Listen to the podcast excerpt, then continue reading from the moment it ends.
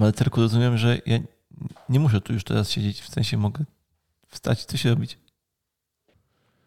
Eee, dobra, to mi niepotrzebne, to mi potrzebne, to mi potrzebne. To, To mi tak potrzebne. fantastycznie ustawił mikrofon, że mnie japę zasłania.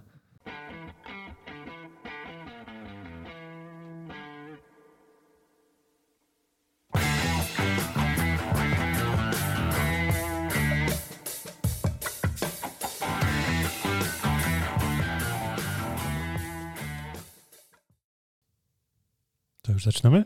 No, dzień dobry. Dzień dobry. Trochę nas nie było. No, chwilkę. Ciebie chyba. No, trochę nas wszystkich nie było. Kogo nie było? Jak ty się nazywasz? Ja się nazywam wszystkim. Jakub Dudczak. Ty jak się nazywasz? Marcel Mieszkalski. Ja się nazywam Dariusz Kowalski i to jest 28 odcinek Fizjopaszyn na podsłuchu i myślę, że powinniśmy zacząć właśnie od wytłumaczenia, dlaczego nie było nas aż trzy miesiące? Nie, przesadzam. Trzy miesiące nas nie było? Nie wiem ile nas nie było, ale kajaj się. Tak, trochę nas nie było. Y, Głównie była to moja wina, z uwagi na to, że dopadły mnie wszystkie plagi. Ym, Może nie wszystkie, ale trochę tych plag mnie dopadło. Na początku złapałem COVID, e, z której no, jakby przyszedłem całkiem nieźle, ale jednak izolacja te sprawy. Potem e, plaga dopadła mojego taty w postaci wypadku samochodowego, gdzie miał połamany kręgosłup, wybuchowe złamanie L1, ale nic mu się nie stało, całe szczęście w każdym razie. Trochę musiałem się nim zaopiekować. Tata miał co, y, wybuchowe złamanie L1, nic mu się nie stało. No, bo jakby wiesz, Ja w perspektywie wiem, tego, że wiem, masz wypadek No tak, samochodowy tak. taki, że auto jest skasowane totalnie i nie ma żadnych objawów neurologicznych, to właściwie nic mu się nie stało. Nie? Wiem, ale trochę takie powiedzonko, jak na zasadzie operacja się udała, pacjent nie przeżył. No, czy, czy ja wiem. No ale y, kontynuując, y, a na koniec dostałem, y, s, s, nie wiem jak to wyrazić bardzo Wprost. ładnie, więc wprost powiem sraczko żygaczki takiej, że myślałem, że Jezu, umrę na toalecie. syfa. Nie. Syfem bym przyszedł. Natomiast tak, naprawdę myślałem, że, że umrę na toalecie i będę dzwonił na pogotowie, a w międzyczasie, jak tylko y, nie dotykały mnie żadne plagi, to terminy nam się nie zgrywały, bo Marcel miał jakieś szkolenia. A po twoich y, zębach już się widzieliśmy? Tak, oczywiście, że tak. Tak? Tak. Mi się wydaje, że nie. Może, może się mylę. Widzieliśmy się po jego zębach, bo przecież ze znieczuleniem nagrywał jeden odcinek Mm. i się bał, że będzie saplenił. No tak. Tak, więc y, stąd taka długa przerwa. Em, Ale jesteśmy. ale jesteśmy. Tak. Tylko pytanie, na jak długo? Dobra, Na pewno do przyszłego miesiąca. na pewno przyszłego miesiąca? Znaczy, chyba nie. No właśnie. A no tak. A w tym sensie. No w tym. Widzę, że Ja się jestem trochę. słaby, słaby w formalnościach. Bo trzeba powiedzieć, Dla mnie liczy się zaczniemy, czy chcesz powiedzieć o tym później? Może zacznijmy od tego, Nie, skoro no, już... zacznijmy już, lećmy. Dobrze, zacznijmy od tego, że 28, sprawdziłeś to na pewno? Tak, sprawdziłem, to mam to. 28 odcinek Fizjopaszyn na podsłuchu jest odcinkiem pożegnalnym. Ostatnim.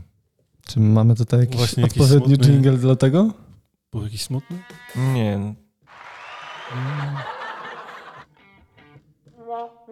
O, ten O, był... o, o, o, o, to. Więc y, zapowiedz to jeszcze raz, ja sobie to wytnę. Dobra. Nie wycinaj, zostaw. No dobrze, to powiedzmy to. Dzisiejszy, 28 odcinek Fizjopaszyn na podsłuchu jest odcinkiem pożegnalnym.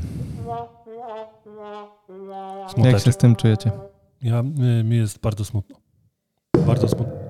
Mi jest tak smutno, że aż przydzwoniłem w mikrofon. Mi nie jest, bo wiem, co powiesz dalej. Mm, szybko to zdradził. Szybko? No dobra. To, No dobra, mi też jest jakby mega smutno. no właśnie. Nie, słuchajcie, e, z jednej strony nam smutno, mm, ale z drugiej strony bardzo się cieszymy, bo kolejny odcinek w takim składzie nagramy już nie jako fizjopaszyn na podsłuchu, tylko jako osteopaci na podsłuchu. Tak. Taki rebranding sobie robimy. Robimy taki mały rebranding związany z pewnymi ruchami, które nastąpią niedługo. Yy, a także nie wiem, co miałem powiedzieć dalej, więc ty kontynuuj, to będzie to lepiej. Okej. No, to w każdym razie po odsłuchaniu tego odcinka, jeżeli będziecie szu- szukali następnego odcinka z nami, to pamiętajcie, żeby szukać tego już nie na Facebookach, nie na stronie internetowej Physiopassion, tylko na YouTubie, na Spotify'u, na SoundCloudzie i na Apple Podcasts i spróbujemy tam zmienić sobie nazwę na osteopaci na podsłuchu. Jak nam się uda, to znajdziecie nas pod tym hasłem, a jak nam się nie uda, to Nie Znaczy, no, czy tak czy siak znajdziecie pod nas pod tym hasłem, ale albo będziecie mieli automatycznie już to polubione, jeśli macie to polubione, albo trzeba będzie kliknąć jeszcze raz jakąś tam okajeczkę czy coś. Dokładnie. Wszystko zależy od tego, jak te nasze kanały. Kanały się na pewno nie zmienią, więc będziemy na wszystkich tych kanałach, na jakich jesteśmy. Natomiast ym, czy zmieni się nasz, powiedzmy, nie wiem, konto nasze, to, to się okaże, bo to w zależności od danej platformy, czy pozwala na zmianę nazwy, czy nie pozwala na zmianę nazwy, to wszystko będzie zależeć właśnie od tego. No i to właściwie tyle tytułem zapowiedzi. Myślę, że y, pominiemy w dzisiejszym odcinku sekcję co nowego w Physiopassion, bo mm, no jakby nic nowego. Nowego. się już w Physiopassion nie wydarzy. Jeśli e, będziecie śledzić uważnie i bacznie e, ruchy w internetach, to we wtorek się przekonacie, co Dlaczego? miałem na myśli, mówiąc o tym, że w Physiopassion się już nic nie wydarzy. Ależ enigmatycznie. Tak, Jezu, on jest taki tajemniczy. Dobra, do rzeczy. Em, dobrze, to do, od jakiej rzeczy chcielibyście zacząć? Od kącika Od społecznościowego. kącika społecznościowego. A właśnie, nie, ja chciałem jeszcze jedną rzecz.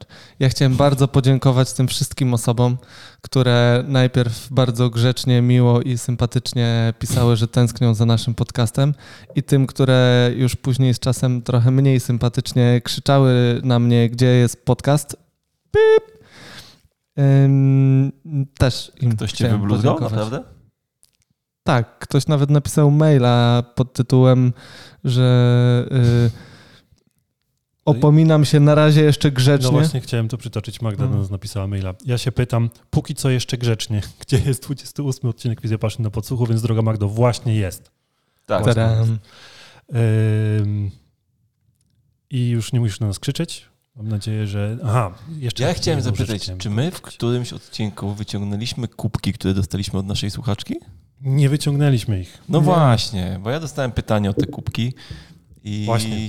ponieważ ja mam słabą pamięć do takich rzeczy, to podziękowałem za te kubki bardzo w tym, jakby w odpowiedzi na tego maila i nie mogłem sobie przypomnieć, czy my je wyciągnęliśmy, czy ich nie Nie, wyciągnęliśmy. tylko W mówiliśmy, sensie o, na podcast Ale ich nie mówiliśmy o wyciągnęliśmy. mówiliśmy o nich. No właśnie, Jakbyśmy nie mówili, to dziękujemy za kubki Gabrysiu.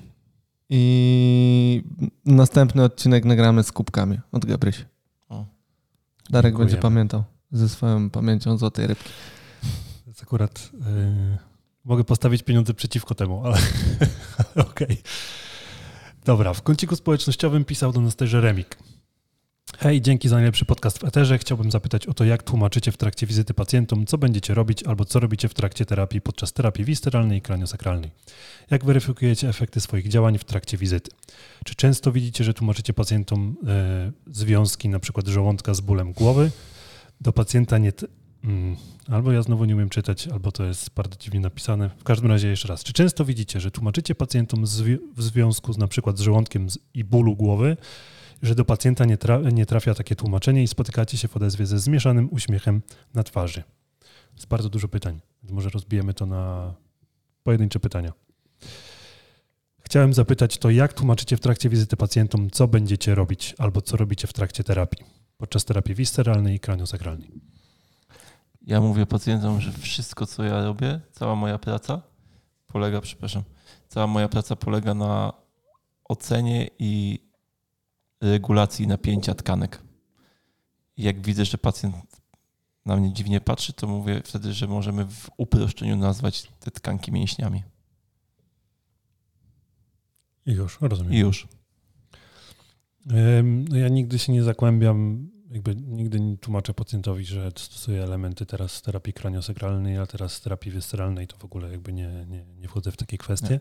Teraz jestem osteopatą, a teraz fizjoterapeutą. Tak, tak, tak. To, to, takich rzeczy jakby nie, nie, nie stosuję, ale też pamiętam, jak, jak byłem młodym terapeutą, to miałem e, taką potrzebę wytłumaczenia się z tego, co robię przed moim pacjentem, a im jestem bardziej doświadczonym terapeutą, tym ta moja potrzeba zanika po prostu.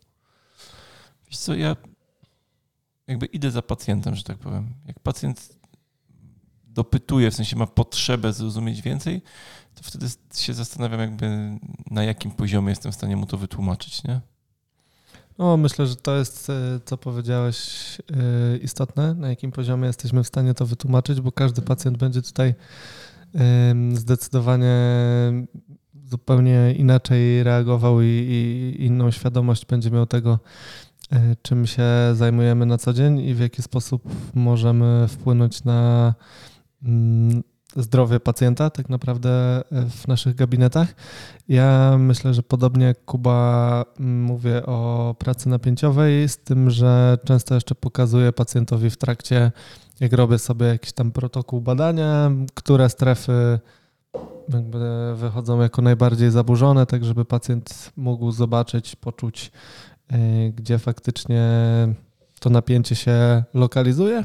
I myślę, że jest mu wtedy łatwiej sobie uzmysłowić, że pracuje z jego, nie wiem, miednicą w przypadku bólu głowy, niż w sytuacji, kiedy y, po prostu powiem, że tyłek się łączy z głową. Nie? Ja ostatnio miałem fajną taką y, historię, bo pan koniecznie chciał, żebym mu wytłumaczył, co robiłem z dzieckiem. No ja jakby starałem mu się to tłumaczyć, natomiast widziałem, że kompletnie się jakby mijamy, nie? I, i zapytałem, czym on się zajmuje. I na całe szczęście, bo kto mnie zna, to wie, jak jestem techniczny, powiedział, że jest deweloperem, w sensie stawia jakieś tam aplikacje, nie? Mhm.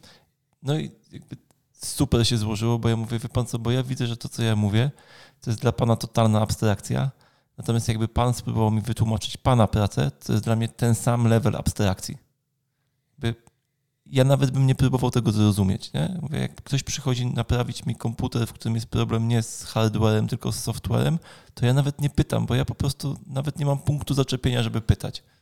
No i jakby i co? Uda, uda, udało się ta analogia? Nie, nie, wiem, czy to do końca siadło. Widziałem, że bardzo to siadło jego żonie, natomiast czy jemu, to nie wiem. Nie, nie mam przekonania. Ja, ja chciałbym wrócić. Ale też, przepraszam, tylko jeszcze jedną rzecz powiem, że ja bym radził wszystkim, żeby się uwolnić od myślenia, że jakby musisz się z każdym dogadać, nie? No bo są ludzie, jakby, którzy. No. Myślę, że z niektórymi się po prostu nie dogadujesz, tak? Tak, są ludzie też, naturalne. którzy przychodzą sceptycznie nastawieni na przykład, mhm. nie? I nawet niekoniecznie jakby chcą to zrozumieć. I co byś nie zrobił, to nie musisz jakby z każdym, nie? Nie ma co się kopać z końca. Trzeba prawda? jakby mówić do ludzi, którzy chcą słuchać, nie? Tak, otwartość ze strony pacjenta też jest w tym procesie ważna i myślę, że nie ma się tutaj um, czuć um, w roli um, no, takiego, takiej osoby, która powinna mieć poczucie winy, bo nie udało się pacjentowi wytłumaczyć czym się zajmuję i, i, co robię na co dzień, tak? Więc... Czy wiesz, ja od 15 lat próbuję zrozumieć, co ja robię w czasie terapii i nie zawsze mam przekonanie, że w 100% to rozumiem, więc założenie, że wytłumaczę to każdemu jakby losowemu pacjentowi w czasie jednej terapii jest abs absurdalne. Ja chciałem jeszcze wrócić do definicji dwóch pojęć, które użyłeś, no. czyli hardware i software. W sensie, no bo nie, no bardzo jak, dobrze ktoś mi jak ktoś mi mówi, że musi mi wymienić płytę główną w komputerze, no to ja jakoś tam jestem w stanie to zrozumieć, nie? Mogę tego dotknąć, wiem co to płyta Wiesz, no jakby on to wyciągnął, pokazuje mi, wie pan, to się spaliło. Wystarczy. Chciałem, chciałem po prostu wiedzieć. Chciałeś zweryfikować, czy ja w ogóle wiem, o czym mówię. A, tak. nie, no tak tego pięknie użył, że wiadomo, wie, że wie, o czym mówi. Jak mówi jeden z naszych ulubionych nauczycieli, wybierz palec. Yy, ale wracając, mam wrażenie, Remik, mam wrażenie, Remik, że im ty będziesz pewniejszy tego, co robisz, tym będziesz miał mniejszą potrzebę tłumaczenia tego, tego pacjentowi. Słuchajcie, ale tak z mojego doświadczenia. Muszę przywołać tutaj jeden przykład w takim razie, bo ostatnio Marcin Sowa, nasz kolega, yy, powiedział mi, że on jak pracuje z dziećmi i no, pracuje z wzorcem napięciowym, u, szczególnie u małych dzieci i rodzice go pytają, co zrobił i mają problem, żeby zrozumieć jakby o co chodzi z tym napięciem, to on im mówi, że to jest tak jak smarujesz chleb masłem i on na początku jest tak krzywo to masło, tak wiecie, nierówno, to, tak jest, to napięcie u dziecka było takie, a on to jest ten, który rozmasował to tak, w sensie rozsmarował tak równiutko, nie? Co?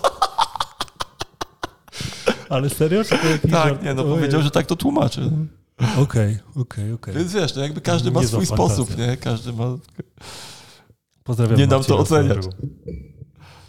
Dobra, kolejne pytanie Remika to było, jak weryfikujecie efekty swoich działań w trakcie wizyty? Tym Ja nie- samym badaniem, na bazie którego podjąłem jakieś działania. To jest chyba najprostsza odpowiedź, jaką, jakiej Mhm. mogę udzielić. Zbadaj, zrób terapię i zbadaj ponownie. Dokładnie, to jest najlepsze rozwiązanie. I to jest jedyny schemat, który powinien nas obowiązywać w terapii tak naprawdę. No, to jest często problematyczne, nie? że mm, podejmujemy terapię, nie próbując ustalić, jakby z czym będziemy pracować tak naprawdę, tylko kierując się objawem, stosujemy techniki w jakimś obszarze i później ciężko nam zweryfikować, czy to poszło w dobrą stronę, czy nie, bo jedynym elementem weryfikacji jest to, czy pacjentowi się poprawiło, czy nie. A moim zdaniem to jest bardzo błędny sposób weryfikacji, nie? bo to, że pacjentowi się zrobiło lepiej w trakcie terapii, o niczym ci nie mówi, długofalowo. I to, że pacjentowi się nie zrobiło lepiej w czasie terapii, też o niczym ci nie mówi, bo z doświadczenia wiemy, że możliwe są wszystkie opcje. Nie? Są pacjenci, którzy się super czuli po terapii, wyszli za drzwi i weszło na nowo.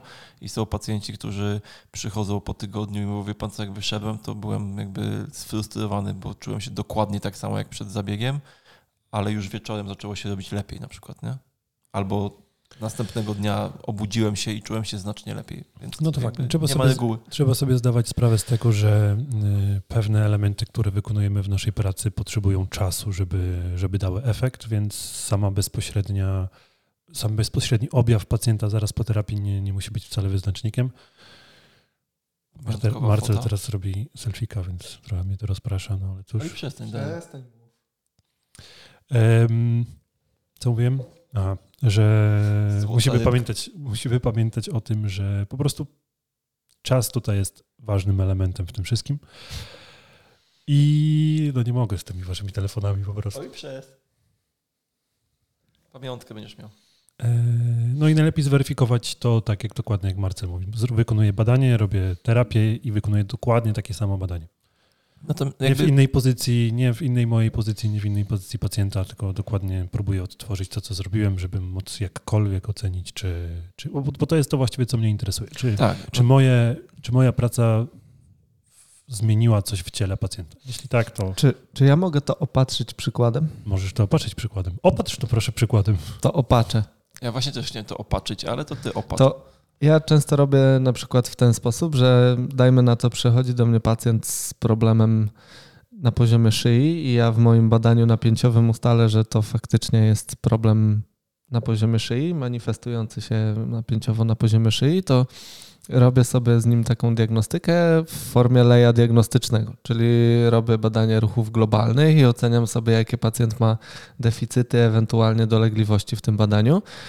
I po ustaleniu tych deficytów w ruchach globalnych staram się z każdym kolejnym krokiem w tym leju diagnostycznym coraz bardziej em, doprecyzować, jakie elementy napięciowe na poziomie tego odcinka szyjnego mogą na takie zaburzenie wpływać. Czyli odnajduję sobie być może jakieś segmentarne dysfunkcje na poziomie kręgosłupa i jeśli takowe odnajdę, to poddaję je terapii i po poddaniu ich terapii sprawdzam sobie znowu, czy lokalnie znajduję ten sam problem. Jeśli nie, to poddaję ponownie pacjenta ocenie w ramach ruchów globalnych i jeśli te ruchy globalne też się poprawiły, to wiem, że te dysfunkcje, z którymi pracowałem na poziomie szyi, wpływały na globalne możliwości pacjenta.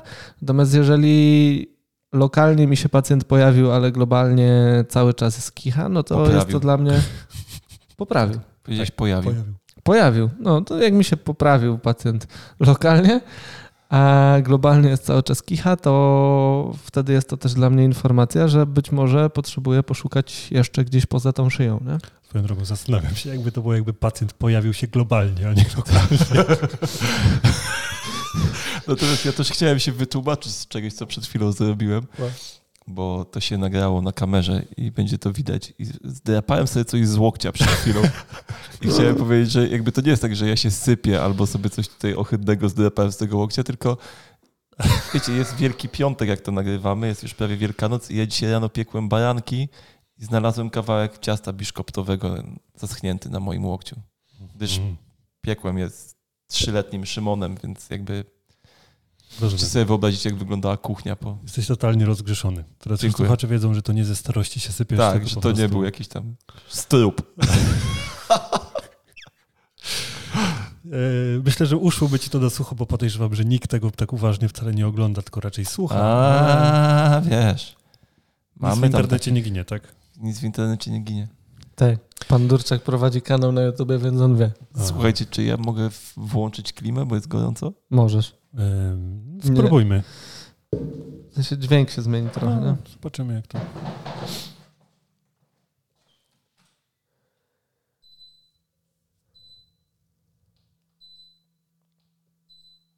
A, chociaż na mikrofonach Ja tak nie powinno być. nie powinno być problemu.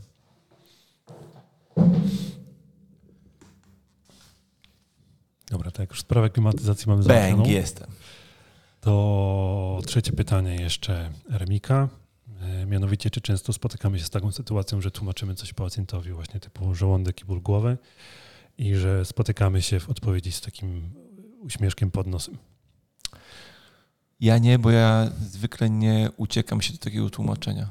W sensie takim, że nie próbuję rozbić y, tego, co robiłem pacjentowi na szczegóły, tylko mówię, albo nie próbuję jakby wytłumaczyć, nie wiem, drogi anatomicznej, czy jakiejś odruchowej, czy innej, tylko mówię mu, że rozumiem, że może to być trudna do przeskoczenia koncepcja, natomiast ciało jest jedno i problem w dowolnej części ciała może skutkować problemem w dowolnej innej części tego ciała. Więc jeśli ja znalazłem na przykład problem w, obrze, w obrębie jamy brzusznej u pacjenta, który przyszedł z bólem głowy, to mówię mu, że no po prostu ja zawsze pracuję z całym ciałem i rozumiem, że problem był z głową, natomiast problem napięciowy według mnie był, nawet nie mówię, że w żołądku, tylko mówię, że w obrębie jamy brzusznej. I jeśli pojawią się pytania dodatkowe, to wtedy staram się na nie odpowiedzieć, natomiast zwykle odpowiadam bardzo ogólnikowo i moim zdaniem 9 na 10 pacjentów jest ok z takim ogólnikowym tłumaczeniem. No, ja też staram się nie zagłębiać w szczegóły, ale zdarza mi się na przykład wypowiedzieć jakieś takie zdanie typu, że jeżeli na przykład pacjent zgłasza się z jakimiś problemami z żołądkiem, takimi typowo, ma tam jakieś refluksy, ten, Mhm. wrzody czy inne rzeczy, to że zdarza mi się na przykład powiedzieć coś takiego, że te problemy z żołądkiem wiążą się na przykład z jego napięciem w e, obszarze piersiowym kręgosłupa z uwagi na unerwienie i tak, ale nie ciągnę tematu, nie, nie, nie, tłumaczę tego jakoś wcale szeroko. No, ja, Ale y, zauważyłem, że im mniej szczegółowo o tym mówię, tym rzadziej się pojawiają y, uśmieszki takie właśnie pod nosem. no Mhm. właśnie przed tym chciałem przestrzec, że y, musimy pamiętać, że pacjent nie ma w głowie tego obrazka, który my mamy anatomicznego, nie? że to jest z czymś połączone. Oczywiście wiemy, że ciało jest jedno, jak tutaj Kuba powiedział, natomiast my cały czas myślimy o nim y, w ramach połączenia pewnych elementów. Dróg. Tak, dokładnie, pewnych ścieżek i no, pacjent nie zbuduje sobie ścieżki od żołądka do potylicy, nawet jeśli mu powiecie, że ten trakt pokarmowy się tam przyczepia, nie? No bo, bo on tego nie widzi. On, on, on nie wie, w jaki sposób się to dzieje, a jeżeli tego nie widzi, no to, to nie jest w stanie się do tego odnieść w żaden sposób. Dlatego często pojawiają się uśmieszki. Myślę, że powiedzenie pacjentowi, że problem napięciowy w obszarze brzucha może wpływać na ból głowy, jest ok. Jeśli pacjent zada pytanie dlaczego, no to można spróbować wejść w to głębiej, ale no tak jak Kuba wspomniał, myślę, że większość pacjentów o to nie zapyta, yy, a jeśli pacjent nawet zapyta, no to umówmy się, że my nie wiemy, tak?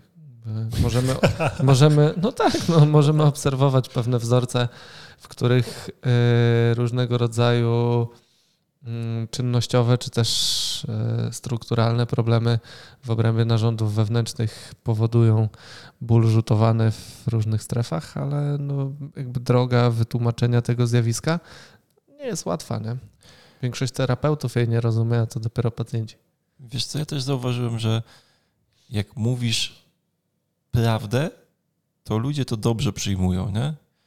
Nawet Dokładnie. jeżeli to jest, y, wiesz, na przykład mi się czasem zdarza powiedzieć, że ja kompletnie nie wiem, co zrobiłem. Nie?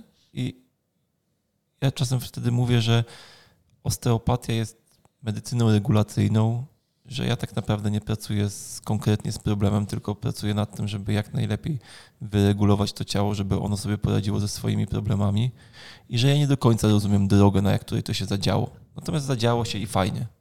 I pacjenci są z tym naprawdę ok, nie? Bo czasem, wiesz, pytają, ale jak pan to zrobił, że to się zadziało albo tam to się zadziało, nie? No ja wtedy mówię, że to nie ja zrobiłem. Po prostu, nie? No, y, moim zdaniem ludzie generalnie mają taką umiejętność y, jakby zaobserwowania, jeżeli ktoś jest niepewny tego, co mówi i w momencie, kiedy próbujemy wytłumaczyć coś pacjentowi, a sami nie jesteśmy pewni, czy to aby na pewno tak, albo że wiecie, że to jest bardziej skomplikowane i że właściwie można by podważyć tę tezę, którą teraz stawiacie, to pacjenci to wyczuwają i wtedy się pojawiają, pojawiają właśnie te takie, nie wiem jak to nazwać, te uśmieszki. A jak mówisz, że nie wiesz, to pojawiają się bardzo życzliwe uśmiechy, nie? Tak. W sensie ludzie dobrze na to reagują, tak pozytywnie. Czy wiecie, to nie może być tak, że, wchodzi, no tak. że pacjent wchodzi i na przykład odpowiada ci, bo nie wiem, nie wiem, nie wiem, bo to, to nie zabrzmi dobrze. Tak, dokładnie, ale, ale warto się czasem przyznać do, do swojej niewiedzy po prostu. Tak. Dobra, przechodzimy na YouTube'a na razie, a potem wrócimy jeszcze do, do dwóch maili. E, Jagoda ma taki komentarz pod naszym ostatnim Strasznie odcinkiem. Strasznie lubię to imię. Jakbym miał jeszcze jedną córkę, to może dałbym jej na, na imię Jagoda. Cztery, cztery lata temu był taki challenge, gdzie uderzało Co? się... Z... Nic. Nie, nie, nie planuję już, starczy. Cztery lata temu był taki challenge, gdzie uderzało się z całej siły dziewczyny w, podbrzu, w, podbrzu, dziewczyny w podbrzusze. Nazywało się to Pussy Challenge. To bardzo mądre, bardzo. Ostatnio masowałam koleżankę i w czasie wywiadu dowiedziałam się, że w sumie od czterech lat ma tak bolesne miesiączki, że potrafi zemdleć. Doszłam do wniosku, że może to być powiązane, bo cztery lata temu uderzył ją kolega na tyle mocno, że wywołał u niej przedwczesny okres. Czy są jakieś techniki, którym możemy sprawdzić, czy bolące miesiączki mogą być spowodowane takim uderzeniem? Czy jakoś mogę jej pomóc? No myślę, że jak był czynnik urazowy potencjalnie, to w pierwszej kolejności warto by było z perspektywy ginekologicznej ocenić, czy tam wszystko strukturalnie jest jak trzeba. Nie? No, pytanie, co to znaczy, że wywołana była przedwczesna miesiączka? Czy to po prostu było jakieś krwawienie z uwagi na uderzenie, czy... czy Natomiast ja byłbym ostrożny z takim y, mówieniem, że to się dzieje przez coś, co było w przeszłości, bo oczywiście, że można sobie zbudować hipotezę do tego, oczywiście, że to jest jak najbardziej możliwe, oczywiście, że prawdopodobnie taki uraz jest jakimś, y, jakby gra jakąś rolę w tym problemie, natomiast nie jesteśmy w stanie w żaden sposób zweryfikować, jak dużą rolę i czy to by się zadziało, gdyby tego nie. Nie, nie masz metody weryfikacji, nie? No to prawda, natomiast powie, możesz powiedzieć z pewną dozą prawdopodobieństwa, że jeżeli nie było bolesnych miesiączek wcześniej, a tak, po tak, takim tak, tak. urazie się pojawiły, no to jest szansa, że to, że to rzeczywiście jest to. E... No jakby moim zdaniem prawdopodobieństwo, że to był jakby przynajmniej jeden z czynników sprawczych, nie wiem czy główny czy nie, jest bardzo duże. Nie? Natomiast no, jeszcze nie słyszałem właściwie o takich miesiączkach, że, żeby pacjentka mdlała przy tym się taką okazję spotkać? Ja słyszałem, tak, mi się raz zdarzyło, że... Nie, no ja, ja słyszałem... W sensie nie, że mdlała, ale kiedyś mi pacjentka mówiła, że ma takie bóle, że po prostu leży w łóżku i z bólu jakby odpływa, nie? Mhm. Że, że traci świadomość czasem. No to ja podobnie, e, w sensie o podobnych sytuacjach, nie, że podobnie w trakcie miesiączki. Natomiast no, wracając do. Doleciało. Doleciało. Natomiast wracając do pytania Jagody, no ja myślę, że no przede wszystkim weryfikacja ginekologiczna w pierwszej kolejności, e, a po wykluczeniu ewentualnych przyczyn mm, strukturalnych czy też patologicznych udałbym się w kierunku po prostu badania napięciowego i oceny tego obszaru mm, i, i systemów, które są z nim powiązane, tak? Czy to z perspektywy żylno-limfatycznej, czy z perspektywy samej tkanki łącznej i systemu zawieszenia w tym obszarze. Myślę, że y, sporo możemy tutaj zrobić, natomiast zanim przejdziemy do aplikowania technik, o które pyta Godan, to warto by było ustalić, co tam się zadziało. Bądź znaczy, nie. To nie jest takiego, to, że możemy Ci teraz podać, jakie dokładnie techniki możesz wykonać i, i, i, i że to pomoże Twojej pacjentce. Natomiast no, warto by było na pewno sprawdzić napięciowo sam obszar tego podbrzusza, miednicy mniejszej, dna miednicy i tak dalej. Ale też, no tak jak Marcel wspominał o, o tym powrocie żylno-limfatycznym, więc no to są dwa takie, powiedzmy, pierwsze, dwie pierwsze rzeczy, które przychodzą na myśl. Lej diagnostyczny, tak? Najpierw robisz duże rzeczy, zanim zaczniesz robić małe rzeczy. W sensie. No. Tak jest. Natomiast nie mogę, jakby będę myślał teraz o tym, jak strasznym debilizmem jest taki challenge, nie? I jeszcze jestem w stanie zrozumieć dziewczynę, bardziej jestem w stanie zrozumieć dziewczynę, która daje się uderzyć, bo się dała podpuścić, niż tego pacana, który ją uderza, nie? Właśnie nie wiem, czy to było, wiesz, może to było z zaskoczenia, może to była taka muka w podbrzusze, więc ciężko orzec. No, ale no, nawet ale... jeśli to nie było z zaskoczenia, to i tak jakby bardziej jestem w stanie zrozumieć ale... tą dziewczynę, która się na to zgodziła, niż tego kolesia, który się tego podjął, nie? Jest... Nie będę tego komentował. E, ja generalnie byłem przekonany, że te takie, tego typu challenge, takie idiotyczne, to raczej się przyjmują w Stanach. Nie miałem tych pojęcia, że, że w Polsce też takie rzeczy się dzieją, bo tak jak były ten Tide Pod Challenge, nie wiem, czy kojarzycie to. W Stanach Tide Pod Challenge, Tide Pod to są te kapsułki do prania. Mhm. I było właśnie, był challenge, żeby zjeść takie kapsułki do prania i parę dzieciaków się przekręciło normalnie w Stanach od, od, od tego, nie? Dużo się znaczy, potruło, ja parę się przekręciło. Ja się przyznam, że jak miałem tam z 20 lat i byłem, miałem, spędzałem wakacje pracując w Stanach, to z kilkoma kolegami zrobiliśmy sobie taką zabawę, że wypłacaliśmy sobie lepy, takie plaskacze z nienacka, nie? Mhm. Natomiast po kilku dniach przestaliśmy, bo wiesz, zaczęliśmy mieć lęki, nie? Normalnie robiliśmy uniki przed ludźmi, którzy chcieli się przywitać, bo nigdy nie wiedziałeś, kiedy dostaniesz liścia. Rozumiem. Mechanizmy obronne działały, nie? No, no więc, więc tak, challenge mówimy nie. Już się wyleczyłem. Yy, I na ostatnie pytanie, czy mogę jakoś jej pomóc? No, jeżeli masz jakiekolwiek narzędzia do tego, żeby zmniejszyć napięcie w obszarze samej miednicy, to, to warto spróbować. Nie? Czy po Choćby metodą prób i błędów. urazowej jest bardzo duża szansa, że ta sytuacja się przynajmniej poprawi. Mhm, nie? Dokładnie. W związku z czym, jak ona, jeśli ci się nie uda, to radziłbym ci odesłać koleżankę do, do kogoś, kto ma może większe doświadczenie w pracy y, z tego typu problemami, e, bo, bo myślę, że szansa na to, że jeśli problem nie zniknie, to przynajmniej się poprawi, jest bardzo duża. Nie? To prawda. Teraz Justyna. Hej, jakie książki polecacie oprócz osteopatii wisteralnej Caroline Stone? Właśnie ją kończę w ramach przygotowania do ostatniego egzaminu z osteopatii i okazała się super. Sporo integracji. Mega dzięki za jej polecenie. Jeśli znacie coś podobnego, niekoniecznie musi być nastawione na osteopatię wisteralną, najchętniej w języku polskim, ale może być też i angielski albo niemiecki, to będę mega wdzięczna za każdą polecajkę. A za podcast dziękuję. Super się Was słucha w drodze do pracy. Ja, zanim odpowiemy na to pytanie, to pewnie Marcel odpowie, to chciałem, bo mi się przypomniało, że ktoś do mnie pisał w sprawie właśnie polecenia jakichś tam książek i sobie przypomniałem, że chyba właśnie nie odpisałem na tą wiadomość i postaram się ją odnaleźć. Natomiast chciałem jakby na forum ogłosić, że jeśli ja nie odpisuję na jakąś wiadomość, to bardzo bym prosił, że ktoś do mnie napisał jeszcze raz, bo to jakby nie, że mi się nie chciało, tylko akurat nie miałem czasu, a potem uciekła, nie? Więc jak jest taka sytuacja, to, to napiszcie jeszcze raz. Po prostu. No ja ostatnio chyba z tych książek osteopatycznych, które czytałem, to było Strain Counter Strain pana Jonesa. I generalnie polecam czytać te źródłowe, źródłowe, źródłowe, źródłowe, źródłowe książki albo inne artykuły, które są od autorów danej metody, bo można sobie to naprawdę bardzo fajnie wsadzić w kontekst, do czego ta metoda była przeznaczona, jak autor doszedł do, do danych wniosków i, i co on próbował właściwie osiągnąć, bo y, wtedy staje się jakby dużo jaśniejsza sama, przynajmniej mi to, to zrobiło taką robotę, że moja praca tym, tą techniką, jeśli tak byśmy chcieli to nazwać, jest naprawdę łatwiejsza w wykonaniu i przede wszystkim można to wsadzić sobie w kontekst, czyli do czego to można stosować, do czego nie do końca, a wiadomo, że jeżeli informacja przechodzi przez jedne, drugie, trzecie ręce, to, to potrafi się czasem zatrzeć i na szkoleniach dostajemy często już te informacje zatartą. Więc tak polecam oryginalnych autorów czytać. Tak. Nic konkretnego chyba nie mam z takich rzeczy.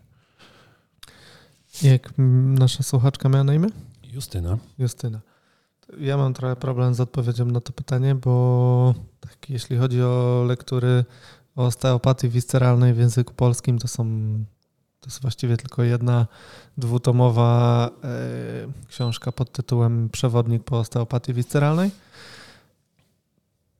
Który ma Pół- różne opinie. Pułapką tej książki jest to, że mm, jest w nim pierdyliard technik i zazwyczaj rzucamy się właśnie na tą część książki, a nie do końca wchodzimy w kontekst tej części teoretycznej, która w dany narząd czy w dany obszar e, ciała wprowadza. Więc jeśli Justyna chciałabyś sięgnąć po tą książkę, to polecam ci dużo bardziej skupić się na mm, tych teoretycznych kwestiach związanych z anatomią i fizjologią i rozszerzaniem tych elementów w ramach ym, poszerzania swojej wiedzy y, z tak zwanych, jak my to mówimy często, nauk podstawowych. Mm, Bo jedyną książką stricte do osteopatii visceralnej, którą bym polecił tak z czystym sumieniem, to jest książka pana Fineta i Williama. Teraz jest y, chyba nawet dodruk robiony więc jest szansa, że będzie nieco lepiej dostępna niż y, jakiś czas temu, gdzie można ją było właściwie tylko ze Stanów ściągnąć. Jest to książka, w której ci panowie, autorzy przedstawiają wyniki swoich badań y, z obrazowaniem, gdzie ocenili faktycznie ruchomość narządów i wskazują też rzeczywiście możliwości pracy z tymi narządami. Natomiast znowu poleciłbym bardziej teoretyczną część, część tej książki niż y, tą związaną z wykonywaniem konkretnych technik. Drogą, strasznie jest to ciekawe, że e, tak popularne w naszym zawodzie jest to, żeby czegoś, czegoś tak wymagającego niuansów jak techniki, powiedzmy, czytać, uczyć się z książek. Nie sądzicie? Czy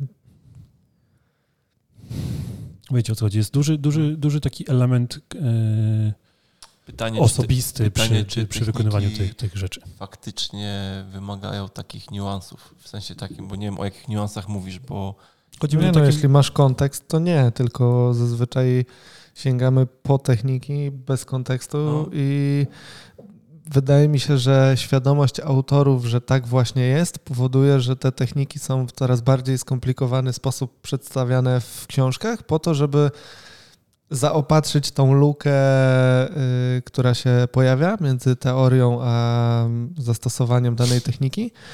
I moim zdaniem to jest luka, której się nie da zaopatrzyć, nie? Więc... no nie da się, no bo to, czy palec ustawisz pod kątem 30 czy 35 stopni, nie wynika z tego, jaka jest anatomia, no bo są zmienne anatomiczne, tylko wynika z tego, jak ty czujesz u tego konkretnego no, pacjenta. właśnie nie? to, to miałem mniej więcej na myśli, Kupanie, że to jakby w, przy Mhm. zastosowaniu na ciele pacjenta to jest naprawdę jakby dużo niuansów, które jakby sam musisz wyciągnąć subiektywnie podczas, podczas wykonywania tego, a wiadomo, że technikę masz opisaną wiesz, od linijki, powiedzmy. nie? No, dlatego, dlatego ym, no ja uważam, że, że taka lektura zabija pewien osobisty aspekt związany z doświadczaniem danej techniki. No, nie? ja się Bo wam to na tak przyznam, że jak mam książki, w które mają em, techniki, to w ogóle tego nie czytam. Kompletnie nie No, czytam tych ja elementów się- technicznych. Ja się już tyle razy odbiłem od ściany na początku swojej pracy, jak y, się zajawiłem w ogóle osteopatią i kupiłem sobie trzy tomy technik osteopatycznych. Też mam No to książki. przecież wyuczyłem się tych technik, przyjmowałem wtedy, pamiętam, pierwszych pacjentów, wyuczyłem się technik z y, kręgosłupa lędźwiowego i z miednicy. Super stosowałem, jak do przodu pochylenia nie działało na talerz biodrowy, to robiłem do tyłu pochylenia, później jeszcze robiłem up sleep, down sleep, y, Sleep, sleep. sleep, sleep, y, jak się out flare, in flare, wszystkie robiłem dla kości biodrowej, no bo przecież pacjent miał problem ze stawem krzyżowo-biodrowym, nie? Jakby i tak się głowiłem, kurczę, co jest nie tak?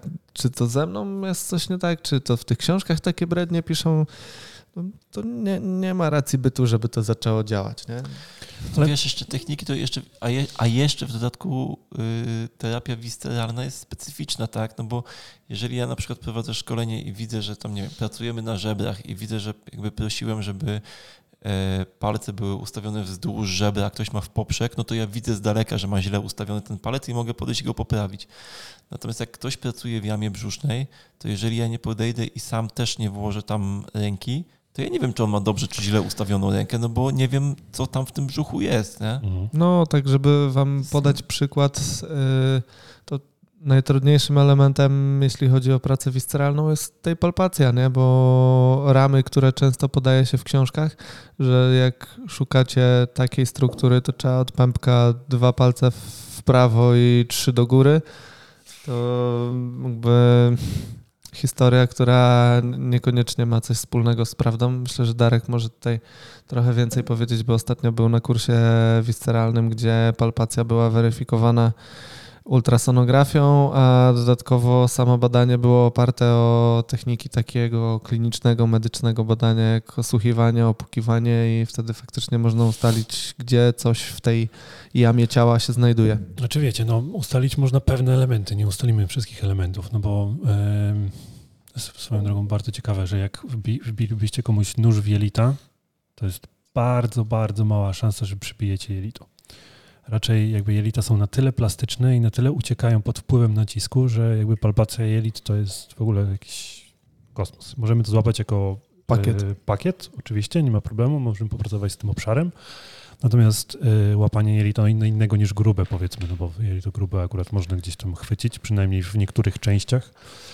E, natomiast jelito cienkie... Szczególnie no jak jest pełne. No widzisz, a ja się zapomnieć. na kursie baralowskim uczyłem uwalniania poszczególnych pętli jelitowych. No wiem, no zdaję sobie sprawę, jakby dużo, dużo jest powiedzmy takich mitów, które mamy w tej, osteo, robisz, w, tej, w tej osteopatii visceralnej.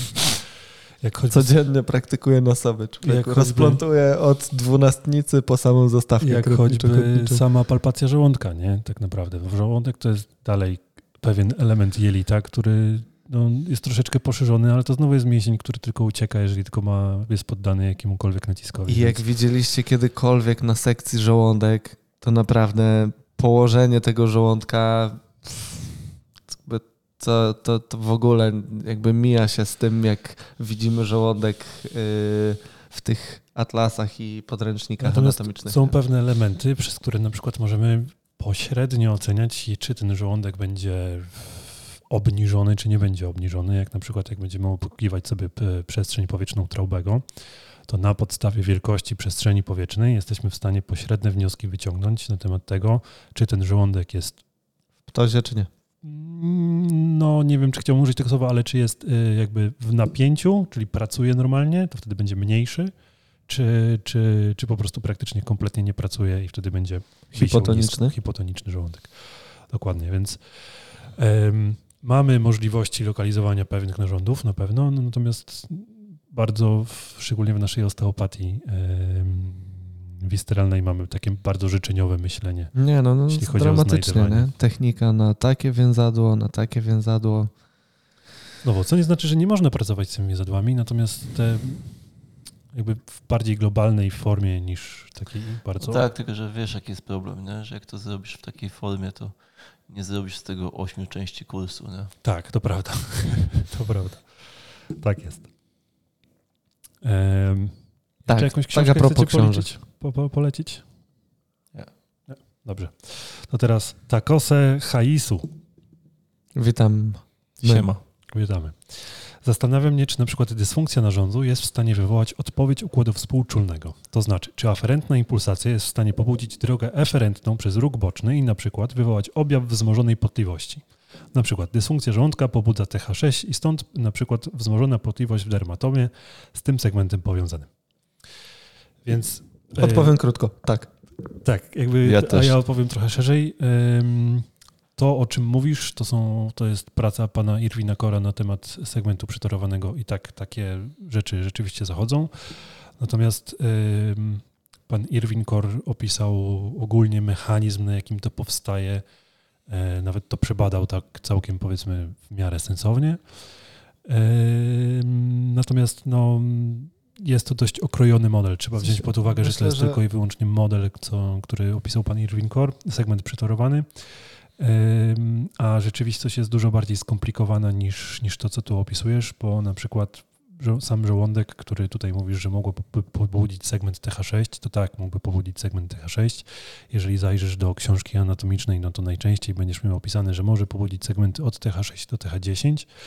A e, rzeczywistość jest taka, że jeszcze można to w, w sumie e, rozszerzyć o cztery segmenty w górę i cztery segmenty w dół, więc Właściwie cały kręgosłup może być Według, powodzony z, e, powodzony według z kogo? żołądka. Bo ja znam na przykład teorię, że o 7-8 segmentów w górę i w dół.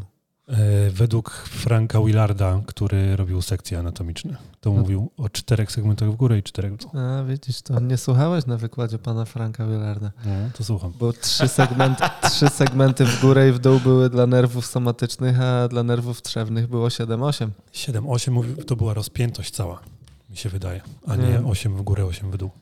Nie, 7-8... Tak, 7-8 rozpiętość. Rozpiętość, dlatego mówię, cztery w A, górę, okej. cztery w dół i to, robi nam się widzisz, Moja matematyka nie zadziała.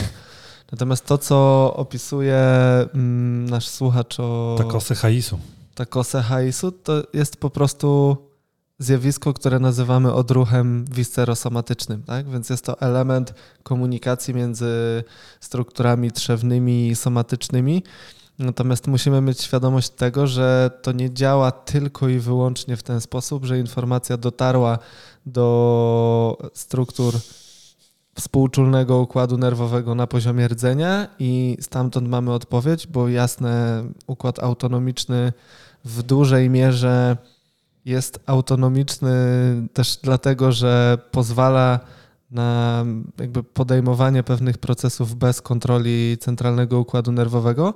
Natomiast w perspektywie długofalowej Nie wiem, czy, czy, czy bez kontroli centralnego układu nerwowego, tak chciałeś to powiedzieć? W sensie, że na poziomie rdzenia samego. No, tak, tak, okej, tak. okej, No. no, kontynuuj. rdzenia albo nawet e, bez dojścia do rdzenia, bo na przykład na poziomie zwoju przedkręgowego, tak? Okej, czy przykręgowego. Em, Natomiast musimy mieć świadomość, że wracając czy wkładając to w nieco większy koncept, o którym powiedział Darek, czyli koncept segmentu przetorowanego, to taka informacja utrzymująca się dostatecznie długo albo będąca dostatecznie silną, koniec końców będzie prowadzić do kolejnych kaskadowych reakcji na wyższych piętrach układu nerwowego.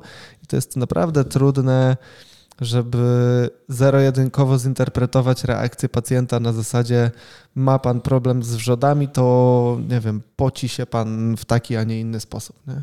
Bo... Natomiast tak, natomiast to jest rzeczywiście coś, co można zaobserwować klinicznie, czyli wzmożoną potliwość Tak. na, na, na danych segmentach. Nie? To, to rzeczywiście się dzieje. Natomiast Ja wy- uważam, że takie informacje powinny służyć wyłącznie do tego, żeby ewentualnie pacjentowi uświadomić, że jakby takie powiązania są i są jakby, to jest jakby stąd może musi to brać. Natomiast ja bym się tym nie kierował w terapii, nie? Bo to, Znaczy- tak jak Marcel mówi, to jest jakby wiesz, do, skomplikowane. do, do, do diagnostyki, jeśli wiesz, że, że jakby w ciele nie jest to od linijki, ale do diagnostyki takie elementy można sobie wykorzystać czasem, nie? Żeby sprawdzić, czy, czy, czy powiedzmy, czy moja teoria na to, że to rzeczywiście segment TH6 będzie ten, tym odpowiedzialnym za, za problemy żołądkowe i problemy powiedzmy tej potliwości, czy, czy to rzeczywiście ma ręce i nogi taka teoria. Natomiast koniec końców i tak nie wiesz, czy to jest jakby problem, jakby skąd ten problem się tam wziął. Nie? To nie Dokładnie. jest, to nie jest, to nie No, jest w sensie takie cały proste. model dysfunkcji somatycznej jest oparty na tym, o czym napisał Irwin Gore, tak? Nie, o czym mówisz? Xiaomi. Aha. Wyłączyłem już, przepraszamy bardzo. Nie wiem.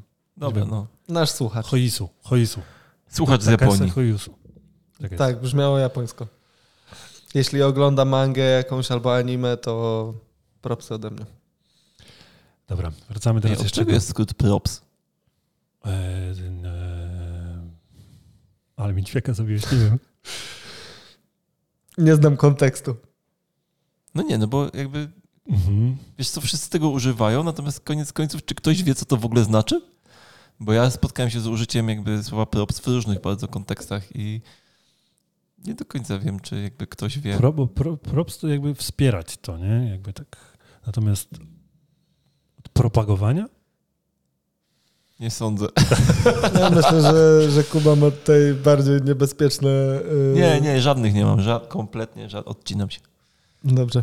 Dobra, to teraz jak słuchają nas dzieci, to zasłońcie im na chwilę uszy, bo napisał do mnie znajomy wiadomość prywatną yy, i stwierdziłem, że ją przytoczę. Uwaga, Marcin pisze. Fajnie was posłuchać, bo czuję się trochę jak na piwie. Coś popierdolicie, wyciągnę swoje, trochę podyskutuję sam ze sobą, jakaś nowa myśl zakiełkuje w głowie, także szacunek, szacunek za robotę. Fajnie, Marcin. Fajnie, Marcin. Więc cieszę się, że mamy. Ym... Mamy nadzieję, że znowu będziesz mógł ze sobą porozmawiać nieco, słuchając tego odcinka podcastu. Y, jak, jak zaczynaliśmy tworzyć ten, ten podcast, to taki miałem zamysł w głowie właśnie, żeby taką reakcję wywoływał, wywoływał ten podcast. No widzisz, udało ci się. Także bardzo się cieszę. I na koniec najlepsze zostawiliśmy pytanie od Kasi, słuchajcie. Kasia to na odpowiedź na te pytania czeka chyba od pół roku. chyba tak. Kasia, przede wszystkim dziękuję za odpowiedzi na poprzednie pytania. Nie ma za co, Kasiu. Spoko, Kasiu. I teraz pozostaje trochę w temacie szkoleń. Wielu fizjoterapeutów zadaje pytanie tym bardziej doświadczonym odnośnie tego, kiedy jest czas na otworzenie własnego gabinetu. A jak to według Was jest z poczuciem, że jest to moment, kiedy mogę prowadzić szkolenia? Każdy z Was jest instruktorem, wykładowcą. Może podzielicie się doświadczeniem, jak kiełkował Was ten pomysł i czemu koncept, tematyka jest właśnie taka, jaką poruszacie podczas Waszych kursów i warsztatów. Jak rynek szkoleń według Was ewoluował, a jak może to Wy go zrewolucjonizowaliście? Tu jest jeszcze dalsze pytania, więc może to, to pytanie podzielmy na. E, Kasia pytania. ma umiejętność zadawania takich zwięzłych pytań, nie? Tak, to prawda. Bardzo lubię pytania od Kasi. więc jak to było u Was? Kiedy poczuliście, że jest to ten moment, że możecie prowadzić szkolenie? Co, Kasiu, ja myślę, że jak poczujesz, że. Nie, nie, nie, pytam Ciebie teraz. Nie, nie, no ja chciałbym odpowiedzieć Kasi, że jak poczuje, że jest gotowa, żeby poprowadzić szkolenie, to po prostu powinna spróbować, albo powinna się spróbować podpiąć pod kogoś, zostać asystentką na chwilę i się przekonać, czy się czuje na siłach, czy się nie czuje na siłach. Dobra, się, jak, jak nie spróbujesz, to, to, to się nie przekonasz, to na pewno. Ale jak to było u ciebie, Kuba? Kiedy co, ja się, ja się obywałem tłumacząc. Ja się na pewno obywałem tłumacząc. Y, ja w ogóle bardzo chciałem być instruktorem od pierwszego szkolenia, na którym byłem, pomyślałem sobie, że chciałbym kiedyś tak sobie stanąć przed grupą i jakby mówić o tych rzeczach.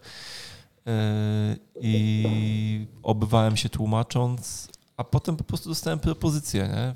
Wtedy w firmie, w której byłem tłumaczem, dostałem propozycję, żeby poprowadzić nie swoje, tylko czyjeś szkolenie, czyli jakby był zadany temat, program, miałem wszystko rozpisane i miałem po prostu wyłożyć treści, które tam były i pokazać techniki, które tam były zaplanowane.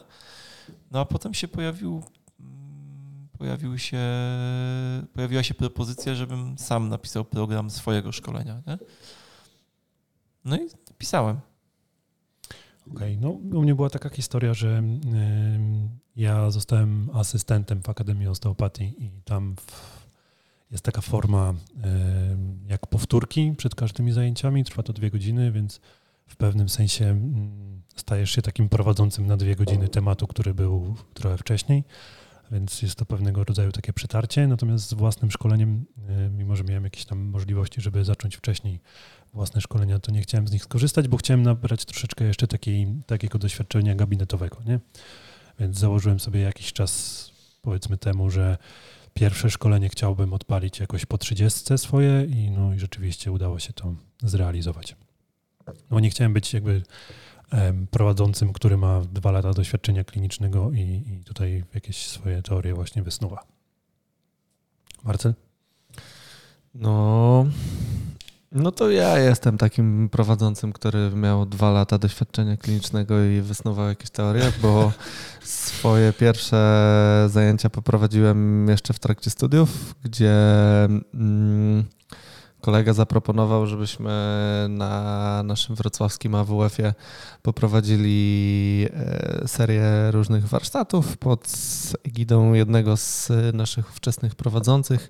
Pozdrawiam Łukasza Pawika, jeśli słucha i dziękuję za tamten okres. Myślę, że to był fajny czas e, móc spotykać się regularnie z innymi studentami i po prostu dyskutować sobie o różnych koncepcjach terapeutycznych i o tym, co możemy z nimi zrobić w gabinecie, no bo faktycznie mm, to, co wyróżniało mm, akurat mnie i tego kolegę w tamtym momencie, to to, że no my już pracowaliśmy realnie w gabinecie od dwóch lat i, i z tymi pacjentami się stykaliśmy, a wiadomo, że takich mm, możliwości dla większości studentów, szczególnie teraz, dzisiaj, gdzie te studia są jednolite i wiadomo, że oprócz praktyk no, studenci nie mają za bardzo możliwości, żeby się z realnym pacjentem skonfrontować, to, to możliwość podyskutowania z ludźmi o tym była super. Mm, później poprowadziłem pierwsze warsztaty w Kolbuszowej u mojego przyjaciela Sławka Mokrzyckiego. Mm, z tych warsztatów pamiętam niewiele. W sensie takim, że było to dla mnie tak duże przeżycie, że taką pierwszą godzinkę, w której prowadziłem teorię, mój hipokamp się wyłączył. Nie? Jakby postanowił tego nie zapamiętać. Z, z opinii słuchaczy e, wiem, że nie było aż tak tragicznie. No i w związku z tym, że, że była chęć tego, żebym spotykał się z ludźmi i były oczekiwania, że jakiś taki materiał przygotuję, a że lubiłem zawsze rozmawiać, no to jakby to poszło samoistnie. Nie? Pierwsze szkolenie poprowadziłem chyba takie pełne, nie wiem, ze dwa albo trzy lata po ukończeniu studiów. Nie, to ja trochę później, ale to było też przed trzydziestką na pewno. Natomiast ja bym tutaj przytoczył przykład y, Dawida, nie?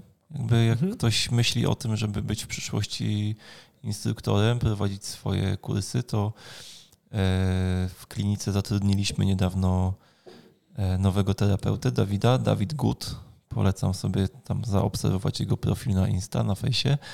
E, nazywa się chyba Dawid Good po prostu jego, jego profil.